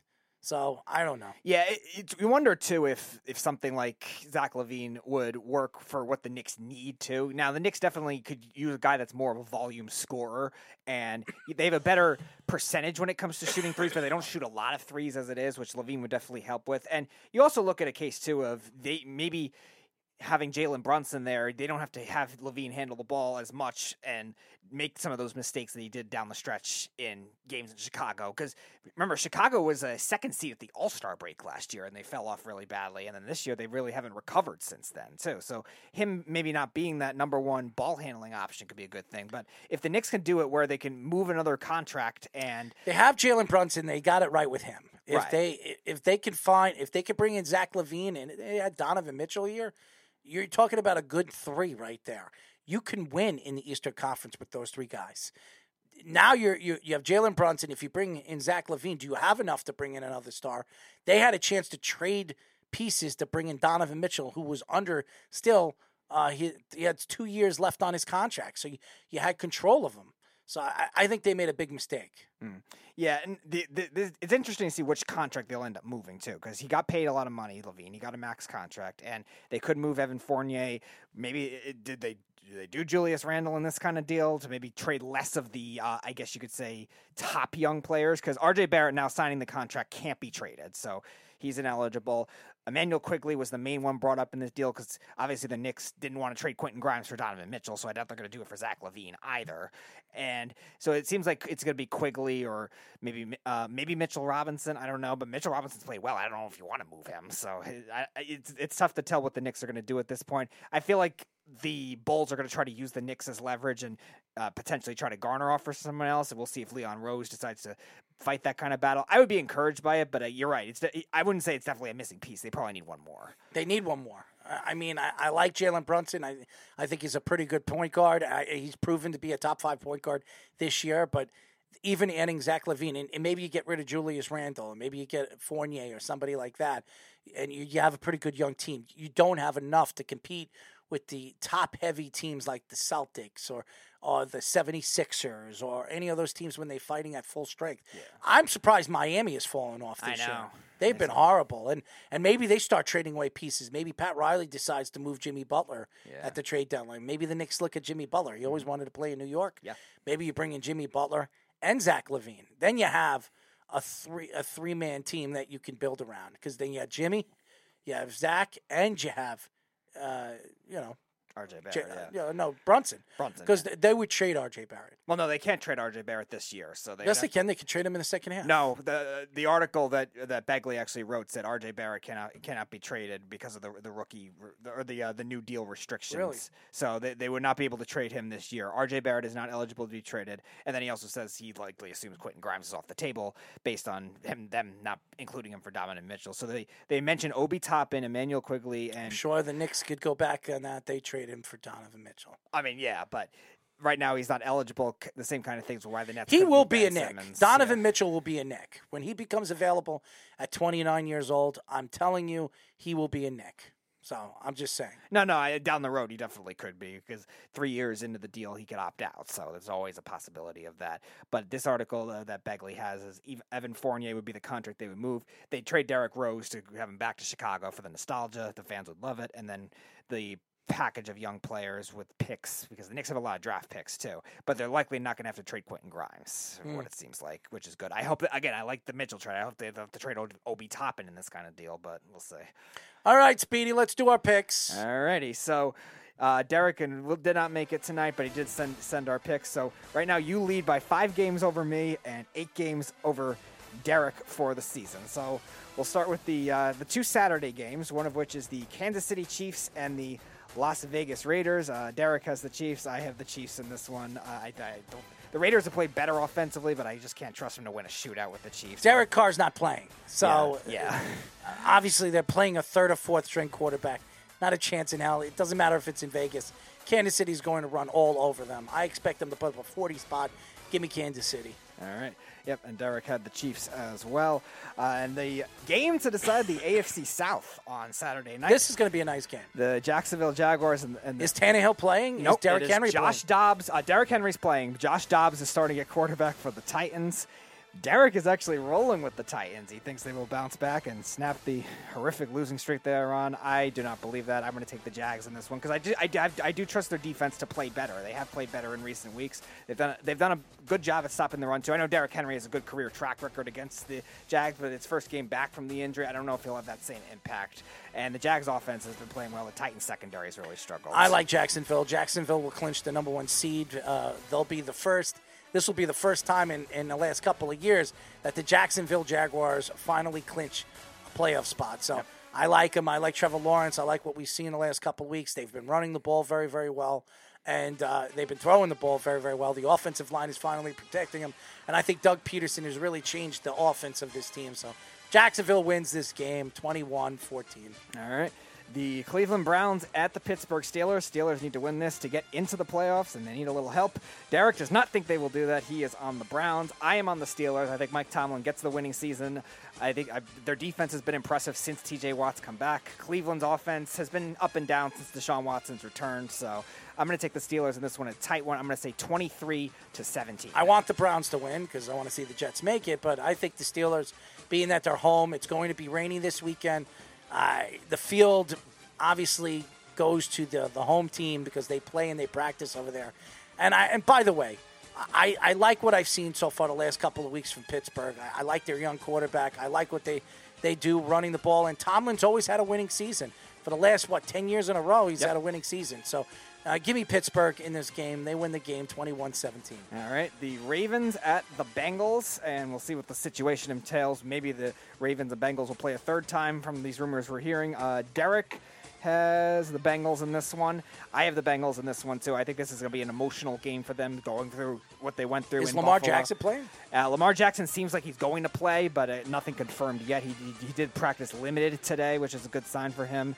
Um, they said he could have maybe came back next last week, but even so, I think it's going to be hard for them to get back. I think the Bengals playing emotional with what happened. I think they're going to play for everything that happened with Buffalo. I think this is an inspiration. Give me the Bang, uh, give me the Bengals 31-20. Uh, the Bengals need to win this game, especially with the seeded thing and, and, and Buffalo. You don't know if they're going to get a win or a loss or a tie. They need this win. Give me uh, Cincinnati in the game. They'll be able to run against Baltimore's defense. The defense has been back and forth all season long, and that's why they added Roquan Smith. The Bengals will win uh, 24-14. All right, uh, Vikings and the Bears. Uh, Derek has the Vikings. I have the Vikings. They finally get a double-digit win to help their cause. The Bears' defense has been awful. Give me Minnesota 35-17. Uh, I got Minnesota too. I mean, the Bears are done, and I, I mean Justin Fields will play, but it's not going to make make really a difference. And, and by the way, uh, when you look at what Minnesota has done this year offensively, they've been really a home-breaking team. So, uh, give me the Minnesota Vikings, 31-14. All right. The New York Jets and the Miami Dolphins. Derek did not pick the Jets this week. He is on the Fins, so maybe the Jets have a shot to win. I don't know if you want them to win. I don't want the Jets Yeah. to win. We don't even know if this 18 playoff is actually happening yet. But I think the Jets are going to win. You do think they're going to win? Yes. I don't. I think I think I think Teddy Broad- Bridgewater will end up playing in this game. and I do think they, he does play better because until that interception, I think he was being very efficient against the Patriots too. And I do think the Jets' run defense has been vulnerable in recent weeks, where Miami's going to be able to run the ball a little better too. So uh, I got Miami in this one, close game. I'm going to say 20 to 13. If Teddy Bridgewater plays, I have Miami. If Teddy, Teddy Bridgewater doesn't play, Mike Glennon's the starting quarterback. Give me the Jets. So that's where I would go with Okay. it. So All right, uh, Bucks and Falcons. Uh, Derek has the Falcons in this one. Uh, I'm going to take the Falcons. I think the I think Tampa's going to play a lot of their starters in just the first quarter or something, and then get rid of them at that point. They have nothing to play for. They're locked into the four seed. Give me Atlanta, uh, 16 to 13. yeah, I, it's crazy how Tampa is going to win the division in that very very weak division. They Yeah. were horrible all season long, and, and Tom Brady has a chance to go to another Super Bowl and win at number eight. Um, yeah, I, I think the Falcons win. They're the better young team. Uh, I don't believe Tampa's going to play Tom Brady. They're not going to play their starters. Uh, it's in Atlanta. The Falcons win um, 24 17. All right, Panthers and Saints, kind of a meaningless game. Derek's got the Panthers in this one. I'll take the Saints. They played better in recent weeks. Back-to-back wins against the Browns and Eagles. So uh, I'll take the Saints. Uh, I'll say 20 to 13 as well. I like Carolina's defense. I really do. They're starting to really, you know, produce the numbers uh, in the second half of the season. But the Saints, being that it's in, uh, I guess, Louisiana, I think the advantage goes to them. Their defense, their secondary's played very well the last couple of weeks. Um, I think it'll be close. It's going to be a very boring game. Uh, I, I have the Saints winning 17-16. Well, candidate for potentially ugliest game of the year: the Houston Texans and the Indianapolis Colts. Hopefully, they tie again. That would be funny. But uh, Derek has the Texans. You know what? I'm actually going to agree with that one. I'll take the Texans as well. They've been impressive the last couple weeks. They beat the Titans. Uh, I know they got blown up by Jacksonville. But beyond that, they played well. So I'll take Houston in uh, 17-16 game. I got Houston too in this game. I think they're a better team than Indianapolis, and I think Indianapolis is trying to go into the draft, find their quarterback of the future because they don't have it, And they don't have a coach either. no, but they'll find one. I, I they'll they'll be coaches interested in Indianapolis. They always are. So give me Houston. I think it'll be a close game, 21-18. All right. Uh, Cardinals, 49ers. Derek has the 49ers. I got the 49ers too in a, in a blowout. Arizona's really just uh, all the pressures on Cliff Kingsbury to try to keep his job, and he's not going to do it. Give me the Niners. Uh, I'll say 34 to 20. Yeah, the Niners. I, I think they're the best defensive team in the NFL. Offensively, I, I mean, Purdy's played very well. He hasn't lost a game since he's taken over Jimmy Garoppolo's position. I, think you go into the playoffs. You cannot, even if Jimmy Garoppolo is ready to come back, you have to play the hot hand. Purdy is the hot hand. You play the hot hand. But San Francisco wins the final game of the year uh, to go into the playoffs. I think they completely dominate 35 14. All right, we'll go to the four o'clock games. The Chargers, or that was the first four o'clock games. The Chargers and the Broncos. Uh, Derek actually has the Broncos, and I actually am going to agree with him because the Chargers really aren't playing for anything. I, I like the, Bronco, the Broncos the way they played last week. Hung tough with the Chiefs for a while. I think maybe the new coach they're trying to find something. I don't think he'll stay, but I think they found something. Russell Wilson's trying to prove something too. Give me the Broncos. I'll, I'll tell you a close game. I'll say 27-24. Yeah, I, I don't think the Broncos are going to win. Even if they, even if the Chargers play their secondary players, I, I still think the Chargers are a better team. I don't like what the Broncos have produced all season long. Russell Wilson, even though he, he put up a pretty good game against Kansas City last week, there's something that tells me, and, and the Chargers, the Chargers still playing for something. They could still play. They could get the five seed. Yeah, uh, technically, they're uh, probably going to play Justin Herbert in this game. So if they do, I, I think the Chargers win the game. I think it'll be a close game, but they'll win 27-24. All right, the LA Rams and the Seattle Seahawks. Derek has the Seahawks. Uh, I got the Seahawks as well. I think uh, the Rams, yeah, they've hung tough in recent weeks. They obviously blew out the Broncos the way they did, but I think Seattle, their their defense against the run is really their only weakness, and the Rams can't run the ball. So I really have a hard time believing they're going to be able to do that. No Cooper Kupp, obviously. So give me Seattle tight one. I'm going to say 24 20. It's not a question. Seattle, it's home. Seattle's playing with the 12th man again. LA, it's it, well, it's not in LA, it's in Seattle, and I think that's that's the big difference right there. And Geno Smith's played very well, even though his numbers didn't show against the Jets last week. He, he was very persistent and, and he did what he needed to do to win the game. I expect him to do the same against an LA Ram team that's just completely beat up. Give me Seattle 24 10. All right, we'll go to the two NFC East games now. We'll start with the Giants and the Eagles. No diagnosis yet on Jalen Hurts, still listed as questionable. He's playing. Uh, Derek has the Eagles. I, I don't think it matters. I think e- the Eagles will win even, even if Jalen Hurts doesn't play because Gardner Minshew did look good against the Dallas defense too. The Giants said they're probably not going to play a lot of their starters as it is. I expect I don't expect them to play a lot on the defensive line. I don't think you're going to see Leonard Williams in this game. I don't think you're going to see Ojulari, and don't be surprised if they don't rest a lot of their secondary guys too. Uh, so give me the Eagles in this one. I'm going to say 27-20. Eagles completely dominate this game. Uh, Jalen Hurts will play in this game. This they're going to put up a pretty big spot. They need to win this game so they can claim that number one seed, even if they have to play the eight seed if there's an eight seed and there is no bye week. Give me the Eagles in this game, 31 12. 30 12. Nice. All right. The other NFC East game, the Cowboys and the Commanders. Uh, Derek has the, the Cowboys in this one.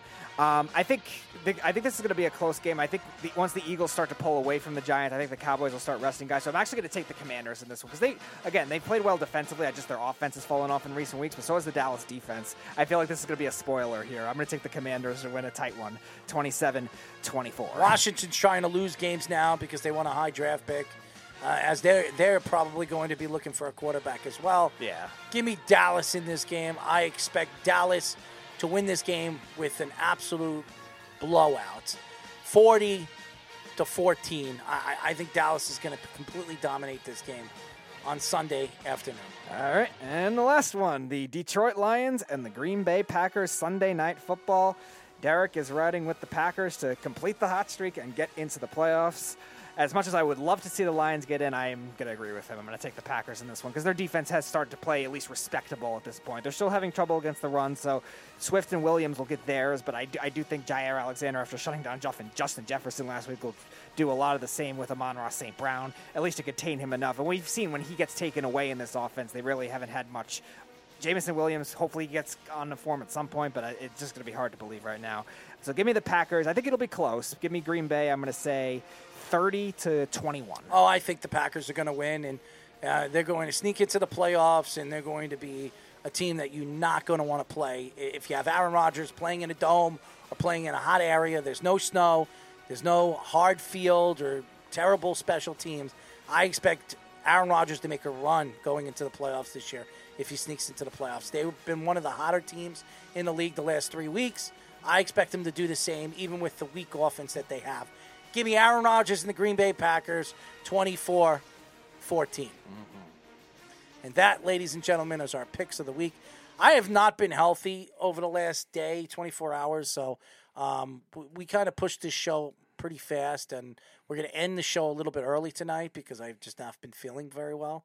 Uh, but um, we'll be back next week on Wednesday and Thursday. Wednesday at 7 p.m., Thursday at 9 p.m. Thank you uh, to Tony Casillas, uh, fantastic interview, and and uh, Leigh Bodden, who always fun to talk to him as as we do. Thank you to Brandon Jacobs and Braden Jacobs yesterday, and obviously um, our friend Mr. Draft. So thank you to all of you guys for joining us this week. Next week we'll have better guests, or not better guests, fun, more fun, more interesting guests next week, as as we always do.